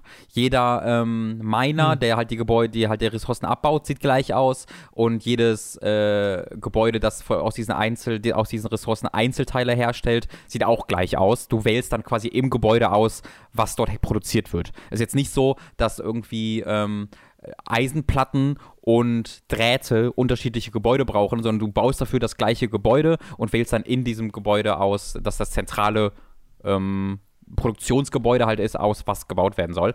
Ähm, aber, also an, an, den Gebäuden erkennst du es nicht, aber du kennst es halt an den Laufbändern, weil du also jede Ressource ist, ist nicht irgendwie abstrakt, wird irgendwie abstrahiert dargestellt, sondern du siehst wirklich auf den Laufbändern die Ressource liegen und fahren, die da wirklich mhm. gebaut wird. Das heißt, ich sehe immer sehr schnell, ähm, ich gucke einfach, welch, welches, welche Sachen da in, das, in die Lagerhalle reinfahren und dann sehe ich halt, ah, das sind Kabel oder Drähte oder irgendwelche Eisenplatten und dann weiß ich halt sehr genau direkt, was das ist. Ist das dann, greift da vielleicht dann auch einfach dieses, okay, es ist befriedigend, großen Maschinen dabei ja. zuzusehen, wie ja. alles ineinander ja. greift und dann etwas funktioniert. Du weißt, da bin ich sowieso ein übelster Sucker für, für dieses Konzept und das macht äh, Satisfactory so fucking gut. Also, ähm, wie gesagt, es gibt jetzt keine unglaubliche Anzahl von Dutzenden unterschiedlichen Gebäuden, ähm, aber die, die es halt gibt, sind wirklich sehr detailliert und cool. Also äh, da greift so viel ineinander. Du baust sehr früh im Spiel einen ähm, Space Elevator, weil eine der Pro mhm. also du hast eine wirklich zentrale Progression, wo du halt deine, wo du immer neue Stufen quasi freischaltest, Stufe 2, Stufe 3, Stufe 4 und mit jeder neuen Stufe bekommst du halt neue Gebäude, neue Ressourcen ähm, und äh, musst halt äh, irgendwie Sachen ein bisschen umstellen vielleicht auch. Äh, als Beispiel, am Anfang des Spiels ähm, hast du, du musst halt für Strom sorgen auch und alles mit einem Stromnetz verbinden. Ähm, und die, den Strom gewinnst du halt, indem du Blätter und Holz verbrennst. Und am Anfang verbrennst du unmittelbar die Blätter und das Holz und das ist dann relativ schnell weg. Und dann schaltest du irgendwann frei, dass du über, äh, über ein Gebäude Blätter und Holz in so Biomasse umbauen kannst äh, und das wiederum ist dann ein sehr viel effizienterer Treibstoff. Und dann habe ich aber dann auch freigeschaltet, dass ich diese Biomasse wiederum in Biofuel umbauen kann, was dann noch effektiverer Treibstoff ist, aber jetzt habe ich dann ein Kohlekraftwerk freigeschaltet mit der neuesten Stufe, äh, wo ich dann Kohlevorkommen und Wasservorkommen brauche oder einfach ein ein Lake halt. Ähm, und äh, da dieses, dieses, diese, dieses Kohlekraftwerk macht halt ungleich mehr ähm, erzeugt unglaublich mehr Strom und da muss ich halt manuell gar nichts mehr reinfüttern. Ne? Das ist dann auch wieder automatisiert. Mhm. Also äh, so funktioniert halt diese Progression, dass du dann immer diese neuen Stufen hast, wofür du Ressourcen brauchst, die du dann da reinfütterst. Und dieser Space Elevator ist eines davon. Ähm, so ein zentrales Ding, wo du halt Ressourcen reinfütterst, ähm, damit du neue Stufen erreichst. Und dieser Space Elevator ist, ist halt einfach super beeindruckend, äh, den zu bauen, weil das ist halt wirklich ein Space Elevator. Also der ist gigantisch groß, der ist wirklich gigantisch und geht halt wirklich, soweit du sehen kannst, einfach in den Himmel, bis du irgendwann einfach diese, diese Linie zu, zu, äh, zu klein wird, sodass du den nicht mehr erkennen kannst. Und das ist wirklich so eine, 10 bis 20 sekündige Animation, die einfach abgespielt wird, wenn du diesen Space Elevator baust, der sich vor deinen Augen dann zusammensetzt, wo dann von aus dem äh, Himmel halt dieser Elevator-Part runterfährt in, in, das Fundament, das du gesetzt hast und dann gibt es Arme, die da, die da hingreifen und das auseinanderziehen. Und das sieht so fucking geil aus, Tom. Äh, das ist eine der großen Stärken dieses Spiels. Dieses Gefühl, dass du wirklich in eine Fabrik baust, wo alles ineinander greift, ja. wo du siehst, wie sie arbeitet, ähm, wie diese, dieser Natur, also völlig unberührte Planet von einer wunderschönen ähm, Wald-Naturgegend umgewandelt wird zu kaltem Stahl, den ich überall setze, ist sehr befriedigend. Ich meine, das sieht ja, wenn man dir beim Spielen zusieht und von dem, was du beschreibst, wirkt es auch so wie ein sehr komplexes Spiel aus. Ne? Also du hast schon Äh, es, es scheint einen recht hohen Anspruch zu haben. Ist denn zum einen die Heranführung vom Spiel selbst gelungen, dass du dich nicht überfordert fühlst? Beziehungsweise glaubst du, du wärst auch so sehr reingekommen ins Spiel, wenn du zum Beispiel nicht den Chat gehabt hättest, der dir ja geholfen hat? Ja, schon. Also ich habe das Spiel tatsächlich eine Stunde gespielt, bevor ich gestreamt habe, ähm, weil mhm. es, da habe ich eben das Tutorial gespielt. Es gibt ein Tutorial ähm, und das ist sehr, das, das ist sehr, sehr gut. Ähm, es gibt quasi einen eine, eine, eine eigene Stufe, Stufe 0, nur für das Tutorial, wo dir wirklich die grundsätzlichsten Ressourcen präsentiert werden und wie das überhaupt funktioniert, wie das, dass du hier auf, also wenn du das halt wie halt startest, dann hast du halt zuerst den Eindruck, dass es halt so ein Survival-Game sein könntest, ne, weil du gehst in die Welt und hast da ein paar Gegner, mhm. die du totkloppen kannst, das ist nur ein ganz kleiner Teil vom Spiel, äh, und du hast Holz, was du sammelst und Pflanzen, die du sammelst. Und dann kannst du auch manuell von Hand so dir Eisen aus den, aus den Vorkommen rausklopfen. Und dann gehst du halt zurück in deine Hauptbasis und kannst dort von Hand die Ressourcen bauen. Das klingt ja sehr wie so ein klassisches Crafting-Spiel. Ähm, und dann erklärt dir das Spiel halt, bau jetzt mal dieses Gebäude und zieh das mal da rein und dann machst du das und das und das. Und guck mal, jetzt hast du plötzlich versehentlich, weil du einfach das gemacht hast, was wir gesagt haben, das automatisiert und du bekommst jetzt ganz ohne, dass du was tun musst, automatisch diese Ressource. Und das macht das Spiel wirklich, wirklich gut. Es lässt sich da, wie gesagt, so eine Stunde dauert dieses, dieses Tutorial und am Ende habe ich das wirklich verstanden. Ähm, und was schon passiert ist, dass du dann einfach im Laufe des Spiels immer mal wieder einzelne Sachen äh, nicht verstehst, weil es dann einfach komplexer, immer, immer komplexer wird. Und dass du dann zum Beispiel eine Anzeige hast, äh, wo irgendwie Ressourcen reingefüttert werden und du siehst halt, hier werden 30, Resor 30 ähm, Eisen pro Minute, drei Eiseneinheiten pro Minute reingefüttert und dann baue ich daraus Eisenplatten. Und dann gehe ich einfach davon aus, dann kommen mir ja wahrscheinlich auch 30 Eisenplatten bei raus. Und da habe ich einfach gar nicht drüber nachgedacht. Das war so ein ganz natürlicher Gedanke. Und du musst dann genauer auf dieses Bauinterface gucken und dann siehst du erst, ah nee, warte mal, der baut aus diesen 30 ähm, Ressourcen baut er 20 Eisenplatten pro Minute. Also er kommt weniger raus, als reingeht. Das heißt, dann musst du natürlich nochmal anders mhm. überlegen, okay, wenn jetzt das nächste, was der nächste Teil dieser Ressourcen, ähm, diese, dieses Warenkreislaufes, ähm, 30 Eisenplatten braucht, aber nur 20 herstellt, dann muss ich natürlich nochmal irgendwie ein zweites Ding bauen und das irgendwie abzweigen. Äh, und das sind halt solche, solche Sachen, die du dir dann selbst erschließen musst. Was aber so toll ist an diesem Spiel, es gibt halt, also ich kann halt Sachen falsch machen und ich mache die dann falsch und dann muss ich das ändern. Aber ich habe dadurch nichts verloren, weil im Hintergrund arbeiten ja konstant meine Maschinen. Ne? Immer wenn du spielst, arbeiten, also solange die mit Strom versorgt sind, laufen deine, äh, arbeiten deine Maschinen und bauen mehr Ressourcen, die du für irgendwas anderes brauchst. Das heißt, selbst wenn ich gerade irgendwie drei Stunden an irgendwas feststecke, weil ich irgendwas gebaut habe und das funktioniert nicht und ich reiße es wieder ab und das ist auch super, man kann alles abreißen und du verlierst keine Ressourcen. Äh, also absolut alles wirklich. Äh, äh, kannst du jederzeit komplett abreißen mhm. und bekommst alles wieder, was du jeder reingesteckt hast. Äh, das heißt, du musst gar kein schlechtes Gefühl haben, einfach mal wild zu bauen und gucken, ob, ob irgendwas klappt. Ähm, aber selbst wenn ich irgendwo dann da stehe und ich baue und ich reiße ab und ich baue und ich reiße ab und dann irgendwann, ach, so funktioniert das und dann baue ich und nach drei Stunden klappt es endlich, hat er ja drei Stunden währenddessen im Hintergrund Ressourcen gesammelt und es gibt weiter Progression. Weißt du, und dann gehe ich halt zurück in meine Heimatbasis und sammle aus diesen ganzen Lagerhallen diese Milliarden von Ressourcen, die sie währenddessen angesammelt haben und kann dann von da zu, in, die nächste, in das nächste Level, bekommen dann die neuen Gebäude, muss dann merken, oh shit, jetzt muss ich plötzlich meine, meine Kraftwerke kühlen mit Wasser und ähm, Pumpen und irgendwelchen äh, Pipelines und hast du nicht gesehen. Äh, und dieses Spiel gibt dir halt ständig, sobald du eine Sache erreicht hast, die nächste Sache, äh, ohne dir irgendwie ein schlechtes Gewissen zu machen, wenn du an einer länger drin steckst. Okay. Das klingt doch super. Ja, ich bin wirklich sehr begeistert von diesem Spiel. Ich freue mich da richtig drauf, es weiterzuspielen, weil eben das, die Progression auch wirklich unglaublich ist. Also du startest halt in so einem kleinen Rahmen, ne, wirklich ohne irgendwas und baust dann die ersten zwei, drei mhm. Gebäude. Mhm. Und jetzt mittlerweile habe ich halt schon Fahrzeuge, mit denen ich durch die Gegend fahren kann. Ähm, man muss auch erklären, es ist quasi eine riesige äh, offene Map. Ich, ich glaube, es waren irgendwie acht Quadratkilometer, die ist diese Map groß, hat mir im Chat jemand gesagt, habe ich jetzt nicht selbst überprüft. Ähm, und die besteht aus verschiedenen Biotopen. Ne? Also du hast halt so klassisch hier so ein bisschen Wald, dann hast du auch mhm. eine Wüste und hier ist so ein komischer Alien, so, so, so ein wirklicher Alienwald voller komischer Pilze und leuchtender Dinger, was super cool aussieht, ähm, die halt jeweils andere, ich weiß nicht, ob die wirklich andere Ressourcen haben oder einfach nur, hier hast du mehr von dem und da hast du mehr von dem. Ähm, aber du kannst halt am Anfang des Spiels auswählen, wenn du startest, wo du wo du quasi startest in welchem dieser Biotope, aber kannst eben dann von dort aus auch in die anderen reinwachsen und in die anderen reingehen.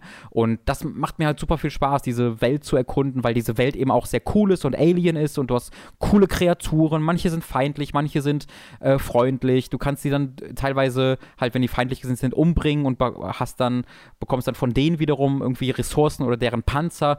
Du hast einen eigenen ähm, Research Tree, wo du Sachen erforschen kannst, wiederum neue Tools bekommst. Und es ist immer noch im Early Access. Ne? Also es ist ein wirklich dickes Spiel. Leute im Chat meinten, sie haben da schon 70, 80 Stunden mit verbracht mit einer einzigen äh, Map und äh, bis sie irgendwie ansatzweise äh, am Ende angekommen sind, äh, der Progression. Äh, und es ist halt immer noch im Early Access. Äh, das heißt, da kommt auch noch so einiges. Ähm, und das hm. ist, ist, ich bin da wirklich begeistert von. Es gibt es halt auf, nur im Epic Store aktuell, ähm, kostet aber auch nur, ich glaube, 25 Euro. Und ist dann auch noch gerade, gibt es ja diesen 10-Euro-Gutschein von Epic für alles, was man da kauft. das heißt, ich habe es halt für 15 Euro gekauft. Und das ist wirklich ein unglaublicher Deal, gemessen daran, wie viel Spaß ich damit habe. Äh, also der normale Preis ist 30 Euro. Oh, 30 tatsächlich. Okay, dann habe ich 20 dafür bezahlt. also momentan hat es hat momentan so einen leichten Sale, deswegen kostet es, mhm. glaube ich, 27 oder okay, so. Dann habe ich 17 dafür bezahlt. Also das ist wirklich super, super, super cool. Ich kann das, falls ihr irgendwie auf diese diese Progression und das Automatisieren von, von Warenkreisläufen in so klassischen Aufbausimulationen steht, ähm, dann ist das hier wirklich die komplette Erfüllung. Also ich werde auch auf jeden Fall dann mal, jetzt wo es bald rauskommt, auf den fertigen Release jetzt mal warten von Factorio und auch da mal reingucken.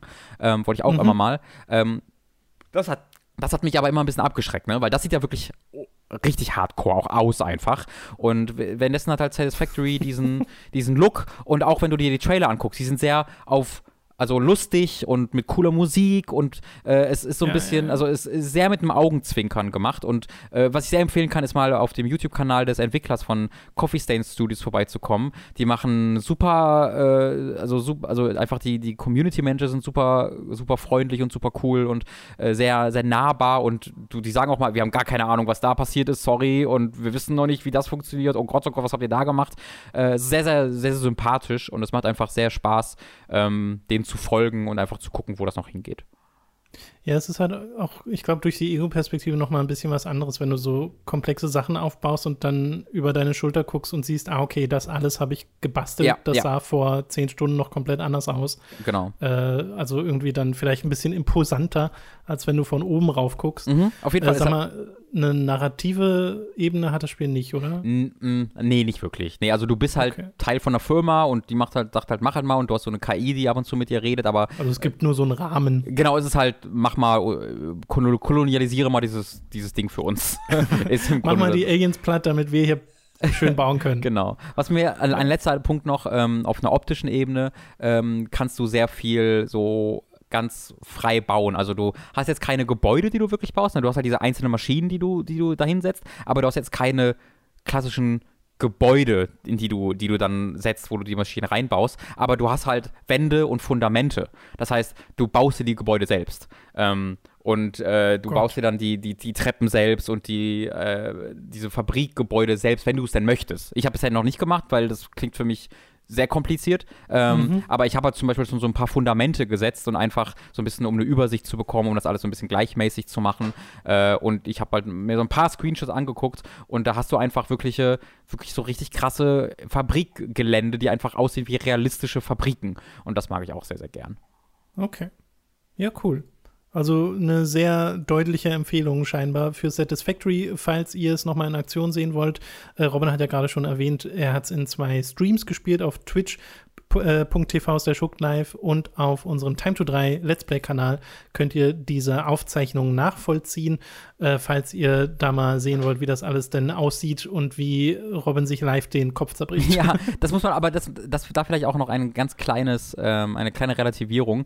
Ähm, Gerade der zweite Stream war quasi nur eine Sache, die ich quasi die ganze Zeit machen wollte. Da habe ich drei Stunden dran gesessen äh, und mit Zahlen hin und her jongliert. Und das war einfach auch, also das habe ich halt danach gespielt, weil ich danach nochmal sechs, sieben Stunden weitergespielt habe. Und in diesen sechs, sieben Stunden hatte ich irgendwie zehnmal so viel Progress wie in den fünf Stunden davor. Einfach, weil es auch noch mal was also das hat mich aktiv nicht gestört beim Stream, aber ich habe es danach gemerkt, dass es auch nochmal was sehr anderes ist, diese Mathe-Gleichungen durchzuführen, während du streamst.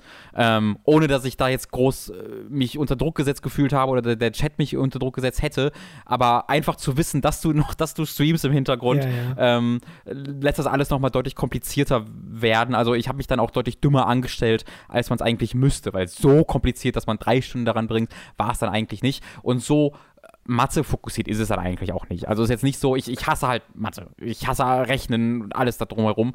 Ähm, aber es ist nicht so, dass dieses Spiel jetzt mich daran erinnert, ob ich irgendwie Matheaufgaben machen würde, sondern das war so ein bisschen auch der Stream. Ja, und der Gag, ne? Aber ähm, ich kann das sehr nachvollziehen. Also mhm. ich hatte auch schon so Blackout-Momente in Aufnahmen oder Streams und äh, das ist wirklich manchmal so. Ja, ja, ja. Ich habe mich wirklich, das ist, ich mache das halt so selten, mich mit irgendeiner Weise mit Mathe beschäftigen, einfach weil ich weiß, dass ich das, dass es mich sehr unglücklich macht. Ähm, in diesem Rahmen hat es mich dann glücklich gemacht tatsächlich, aber es gab diesen einen Punkt, wo ich dieses Gefühl, genau dieses Gefühl hatte wie in der neunten oder achten oder siebten Klasse oder so, wo ich denke, okay, ich kann es verstehen, aber warte mal, erstmal muss ich das davor verstehen und dafür musste ich dann ja noch das machen und bis ich das verstanden habe, habe ich dann wieder vergessen, wo ich hin will und diese Formel oh. ist auch so, oh no, oh, ich habe kurz dieses, dieses Panikgefühl bekommen von siebte Klasse Robin, der, der, der erkennt, dass er Mathe nicht versteht. Das war ein sehr interessantes Gefühl, das mit fast 30 dauert zu haben. Na gut, äh, wir kommen zu einem Spiel, da muss man gar nicht rechnen. nee. äh, da, da, muss man nur Auto fahren. Äh, beziehungsweise ein bisschen mehr steckt dann schon dahinter, das kannst du uns gleich sagen, nämlich SnowRunner von Saber Interactive. Nach Mudrunner kommt natürlich logischerweise SnowRunner. Auf course. Sinn. Damit kann man rechnen. Äh, PC, PS4 und One sind die Plattformen. Es kostet auf den Konsolen 50 Euro. Auf dem PC gibt es das momentan nur bei Epic für 40 Euro. Und äh, du hast es gespielt und sagst uns am besten noch mal, was denn Mudrunner war, beziehungsweise was Snowrunner überhaupt ist. Äh, genau, das ist, startete mal, also ich sag mal, das startet mit Spin Tires, da gab es dann Entwicklerprobleme und hast du nicht gesehen. Ähm, aber ursprünglich startet es mal mit, mit Spin Tires, dann kam Mudrunner und dann kam jetzt Snowrunner. Ähm, das sind sehr, sehr, sehr, sehr spezifizierte Auto, also ich hatte gerade fast Rennspiele gesagt, das ist kompletter Blödsinn, äh, sondern Fahrsimulatoren könnte man eigentlich sagen. Mhm. Stellt euch den äh, European Truck Simulator oder American Truck Simulator vor, aber das Ding ist nicht, dass ihr durch Straßennetze fahrt und über Autobahnen, sondern ihr seid irgendwo in Alaska, jetzt im Falle von SnowRunner, irgendwo in Alaska in einer Pampa. Äh, es gibt mit Glück so ein 500 Meter Straßennetz in diesem Umkreis von 10 Quadratkilometern. Ähm, und der Rest ist halt mal Schnee, mal Eis, mal Matsche, mal Sumpf. So. Und du hast halt äh, riesige Trucks, du hast Pickups, du hast so schweres, also sehr unterschiedliches, aber immer ein schweres Gerät. Du fährst ja jetzt nicht mit irgendwelchen VW mhm. Golfs mhm. umher ähm, und musst dann damit, damit eine, die, die Map erkunden. Äh, du hast tatsächlich klassische äh, Erkundungstower wie in Assassin's Creed, äh, die dir angezeigt werden auf der Map und du musst dann dahin fahren, dann wird dir dieser Teil der Map angezeigt und dann hast du da Fahrzeuge, die feststecken, die du rausziehen musst und du hast ganz klassische Aufgaben und Quests, die dir einfach gegeben werden, wo gesagt wird, hier, wir haben Ressource A, die ist auf diesem Teil der Map, Ressource B ist an diesem Teil der Map und du bringst den bitte zu uns an diesem Teil der Map, äh, Punkt C.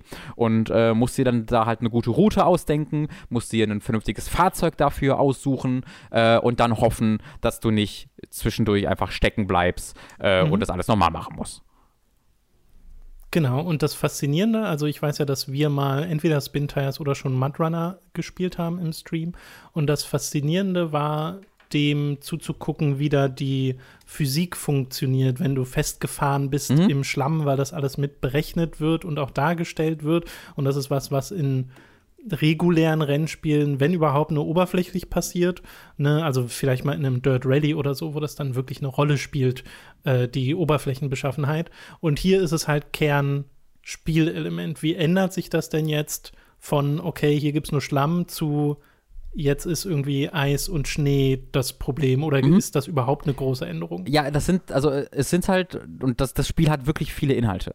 Es sind wirklich unterschiedliche Maps. Dieses Spiel hat vier völlig unab voneinander unabhängige Maps, äh, wo du halt, die du auch, ich weiß nicht, ob man zu allen vier jederzeit wechseln kann, aber falls man die erst freischaltet, also zwei habe ich zu, zum, bisher erst besucht, ich, die anderen beiden mhm. habe ich noch gar nicht äh, drauf gedrückt, aber du kannst zwischen denen, wenn du die dann freischalten musst, wenn du die freigeschaltet hast, jederzeit hin und her wechseln. Also du startest, oh, ich, ich, weiß nicht, wo das jetzt war, aber das ist halt so eine relativ klassische äh, amerikanische äh, Pampa, wie man sich es auch aus Mudrunner kennt. Ne? Das ist so die, die erste mhm. riesige Map, auf der du umherfährst. Ähm, relativ kurz fürs Tutorial. Ähm, und dann wird dir gesagt, du kannst jetzt quasi auch sofort nach Alaska reisen und das ist halt alles Schnee und Eis und äh, Eismatsch. Ähm, und du kannst halt jederzeit einfach dann, äh, wenn du in deiner Garage bist, sagen, okay, jetzt will ich wieder dahin und jetzt will ich wieder dahin und da ein paar Aufträge machen und da ein paar Aufträge machen. Also die haben quasi einfach sich vier Settings ausgedacht, die voneinander unabhängig sind, wo du einfach jederzeit auswählen kannst, wo du gerade lang äh, reisen möchtest. Mhm. Und das ist halt super, also der Unterschied ist halt wirklich ein sehr, sehr großer.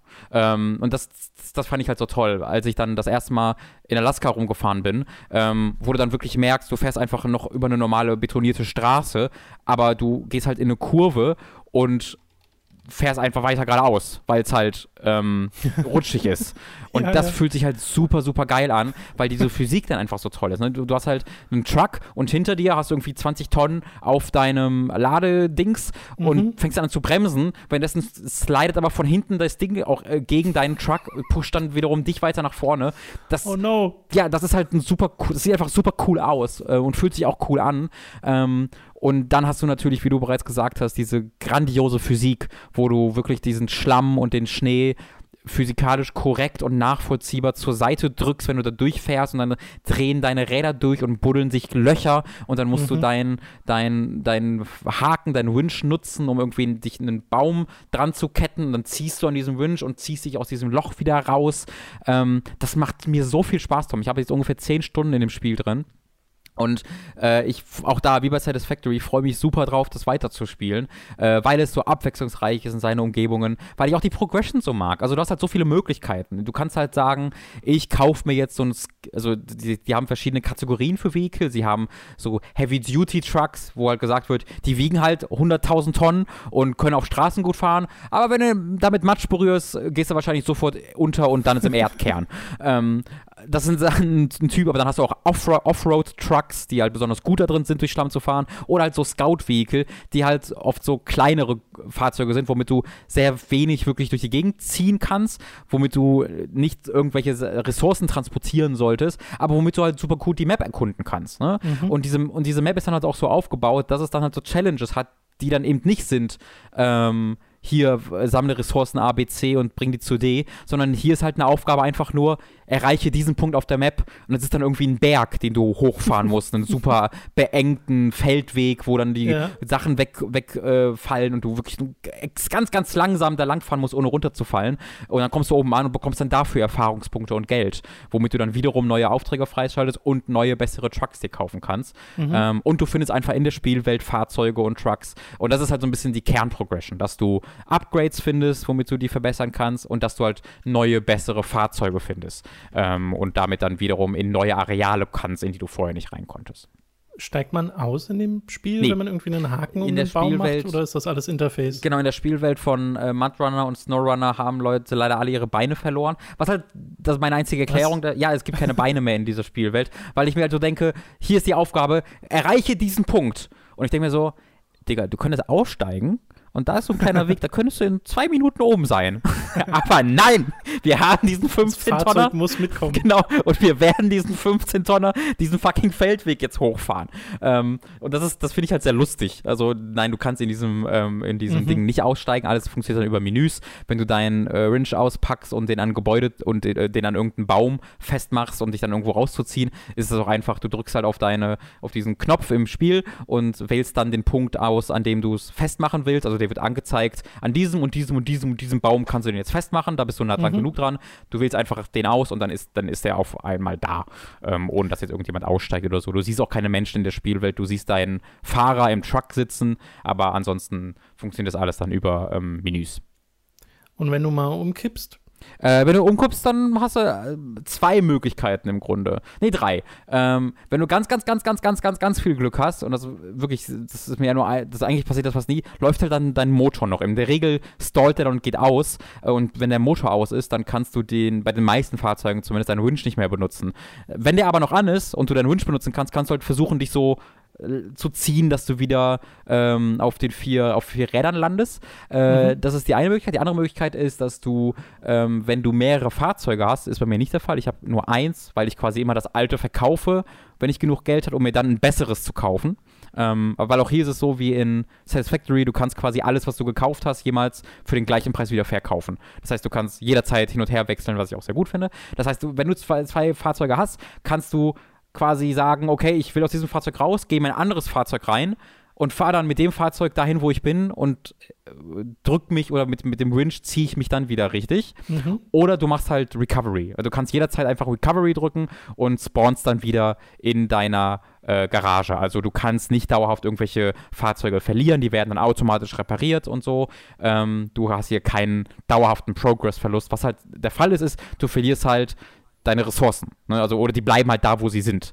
Äh, das heißt, wenn dein Trailer umkippt, in dem du die Ressourcen transportiert hast, dann musst du halt mit einem neuen Trailer, wenn du den nicht gerade wieder kriegst, mit einem neuen Trailer wieder anfahren. Und dann musst du, weil du ja mitten in der Wildnis bist, musst du auch einen Truck haben, der irgendwie einen Kran hat. Äh, und dann musst du den Kran betätigen, mit dem Kran die Ressourcen aufpacken, okay. auf deinen Trailer packen. Ähm, das ist, das, also man verliert Zeit. Genau, man verliert halt Zeit. Äh, und das alles wird natürlich wesentlich einfacher, wenn du es im Koop-Modus spielst, weil das ist auch sehr cool äh, und da, das habe ich auch meistens gesehen. Ich selbst habe es nur im Singleplayer bisher gespielt, aber du kannst halt jederzeit einfach den Koop-Modus aktivieren und dann halt wirklich mit mehreren Leuten durch die Gegend fahren. Und das ist halt super cool. Also da habe ich mir ein paar YouTube-Videos angeguckt, da haben Leute sehr, sehr viel Spaß mit einfach, dass sie sich teilweise aufteilen oder teilweise zusammen die großen, die, einen großen Auftrag erledigen und dann steckt einer fest, dann muss der andere kommen, seinen Wunsch an den packen, versuchen den rauszuziehen, dadurch äh, steckt der dann auch fest und dann muss der dritte kommen und welche Kettenreaktionen da entstehen, sind wirklich sehr, sehr, sehr unterhaltsam.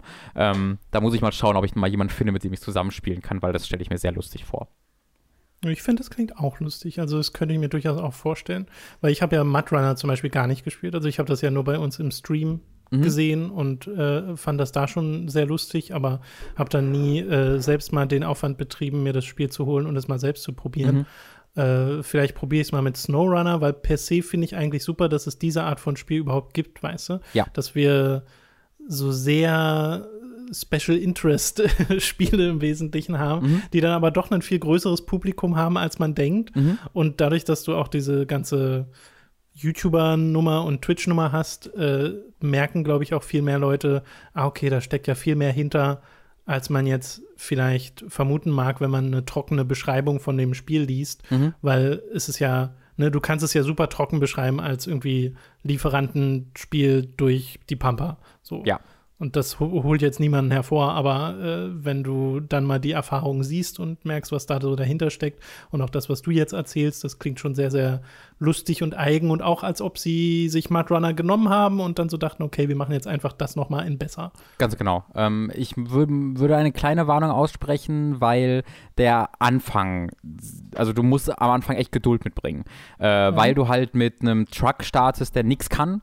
Also am Anfang ist es war es für mich ein frustrierendes Spielerlebnis, einfach weil du hast dann diese Aufträge, die du machen kannst und die sind nicht einfach, du kannst nicht einfach alles machen. Also die, die sind auch gelockt, sodass das Spiel dir schon sagt, probier erstmal die hier, mach erstmal die, level erstmal auf und dann kannst du ähm, die, die späteren, schwierigeren machen. Aber bereits da war es so, dass viele dieser Aufträge für mich scheinbar unmöglich waren mit diesem Truck einfach, weil der zu wenig Power hatte, weil der dann ständig stecken blieb. Mm. Und es war dann eine mhm. Erfahrung, wo ich dann wirklich drei, viermal hintereinander irgendwas vorhabe und es hat dann nie geklappt. Und ich musste einfach abbrechen.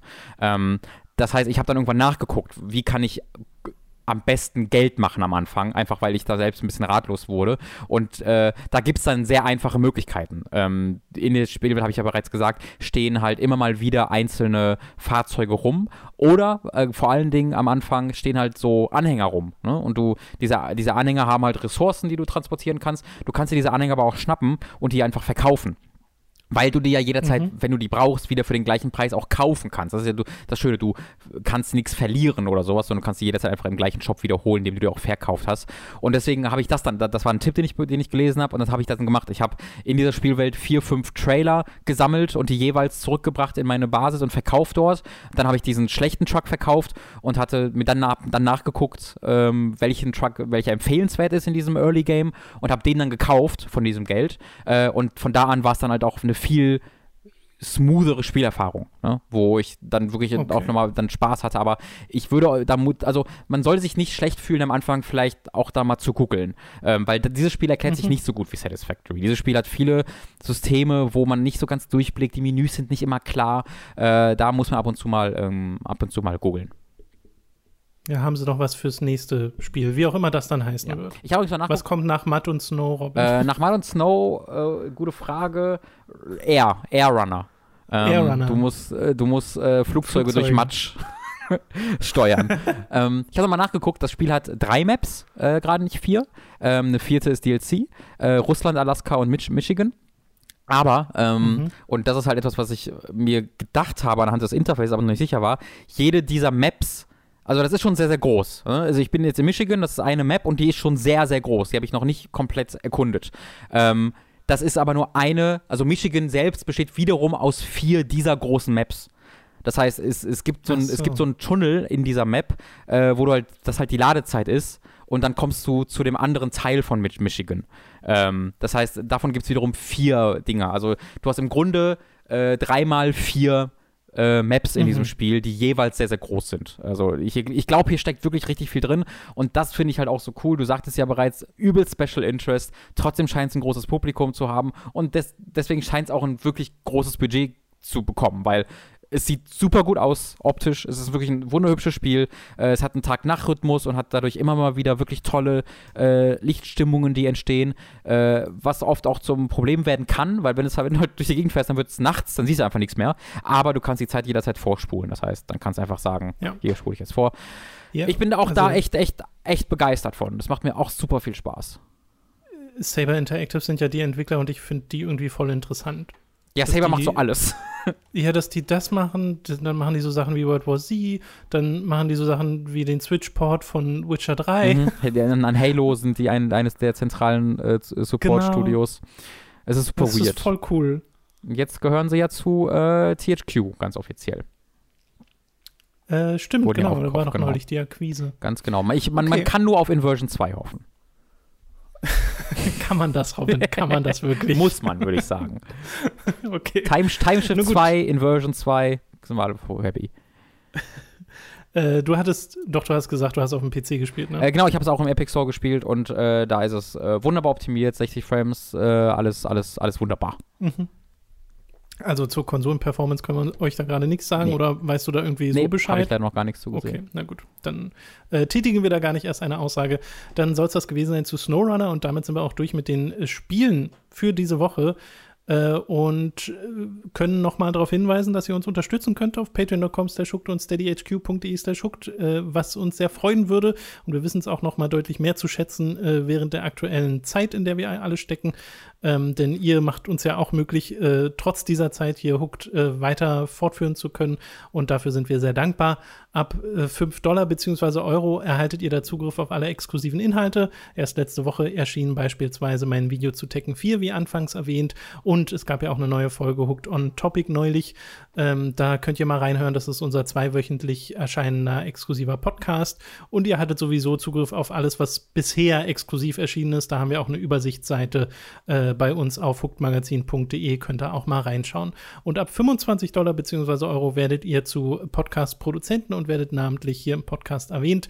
Wir bedanken uns jetzt nämlich bei den folgenden Podcast-Produzenten: Michael Noritz-Wolf, Jan Lippert, Geribor, Christopher Dietrich, Apu42, Archie Little Owl, Autaku, Chipza, Christian Hühndorf, Donathan Styles aka Don Stylo, Fure96, Hauke Brav, Lennart Struck, Markus Ottensmann, McLovin 008, Michael, Numemon digitiert zu, Oliver Zirfas, Rick O, Sebastian Diel, Simon Dobitschei, Zombie und Wintercracker und Tommy 88088. Vielen Dank an alle Podcast-Produzenten. Vielen, vielen, vielen Dank an euch. Ich glaube, ich werde mal schön, ähm, übrigens, also äh, zwei Sachen, ich werde mal im äh, Discord, äh, glaube ich, mal anfragen wegen Snowrunner, ob da, ob sich da Leute finden lassen, um mal gemeinsam zu zocken. Also falls ihr, ihr da irgendwie in der Materie seid, ähm, schaut gerne mal im, im Discord vorbei äh, und sagt da Bescheid. Ähm, äh, dann äh, kann man da bestimmt mal was organisieren. Das ist auch ein guter Hinweis, weil den Discord äh, könnte man ja sowieso mal öfter erwähnen. Der Link dazu ist auch immer bei uns in der YouTube-Beschreibung und den findet ihr auch immer bei den Website-Einträgen vom Podcast. Äh, da könnt ihr euch dort äh, ganz easy anmelden. Wir haben da nämlich eine wunderbare Community. Wirklich, der Discord ist sehr, sehr aktiv. Äh, da gibt es auch äh, regelmäßige Spiele-Sessions, äh, von denen sich Leute treffen. Äh, große, große Empfehlung, da mal vorbeizugucken. Genau. So, was machst du jetzt, Robin? Äh, ich, oh, das. Du weißt, also wenn ich dir sage, also ich, ich, kann es, ich kann dir sagen, dass ich es nicht sagen kann, weil das ein Spoiler wäre für ein Video, an, das, an dem ich arbeite, und eine Ankündigung, die ich nicht tätigen möchte. Aber ich werde diese Spiele spielen, Tom. Da freue ich mich sehr drauf. Äh, ja. Ich freue mich nämlich sehr auf das Video, an dem du gerade ja. arbeitest. Das wird cool. Äh, ich werde wahrscheinlich auch ähm, Zeit mit einem Spiel verbringen, über das ich noch nicht reden kann. ja, äh, guck mal, große, große, mysteriöse Ankündigung. Ja, ne? Die großen Fragezeichen von oben. Na gut, äh, wir hoffen, ihr bleibt gesund.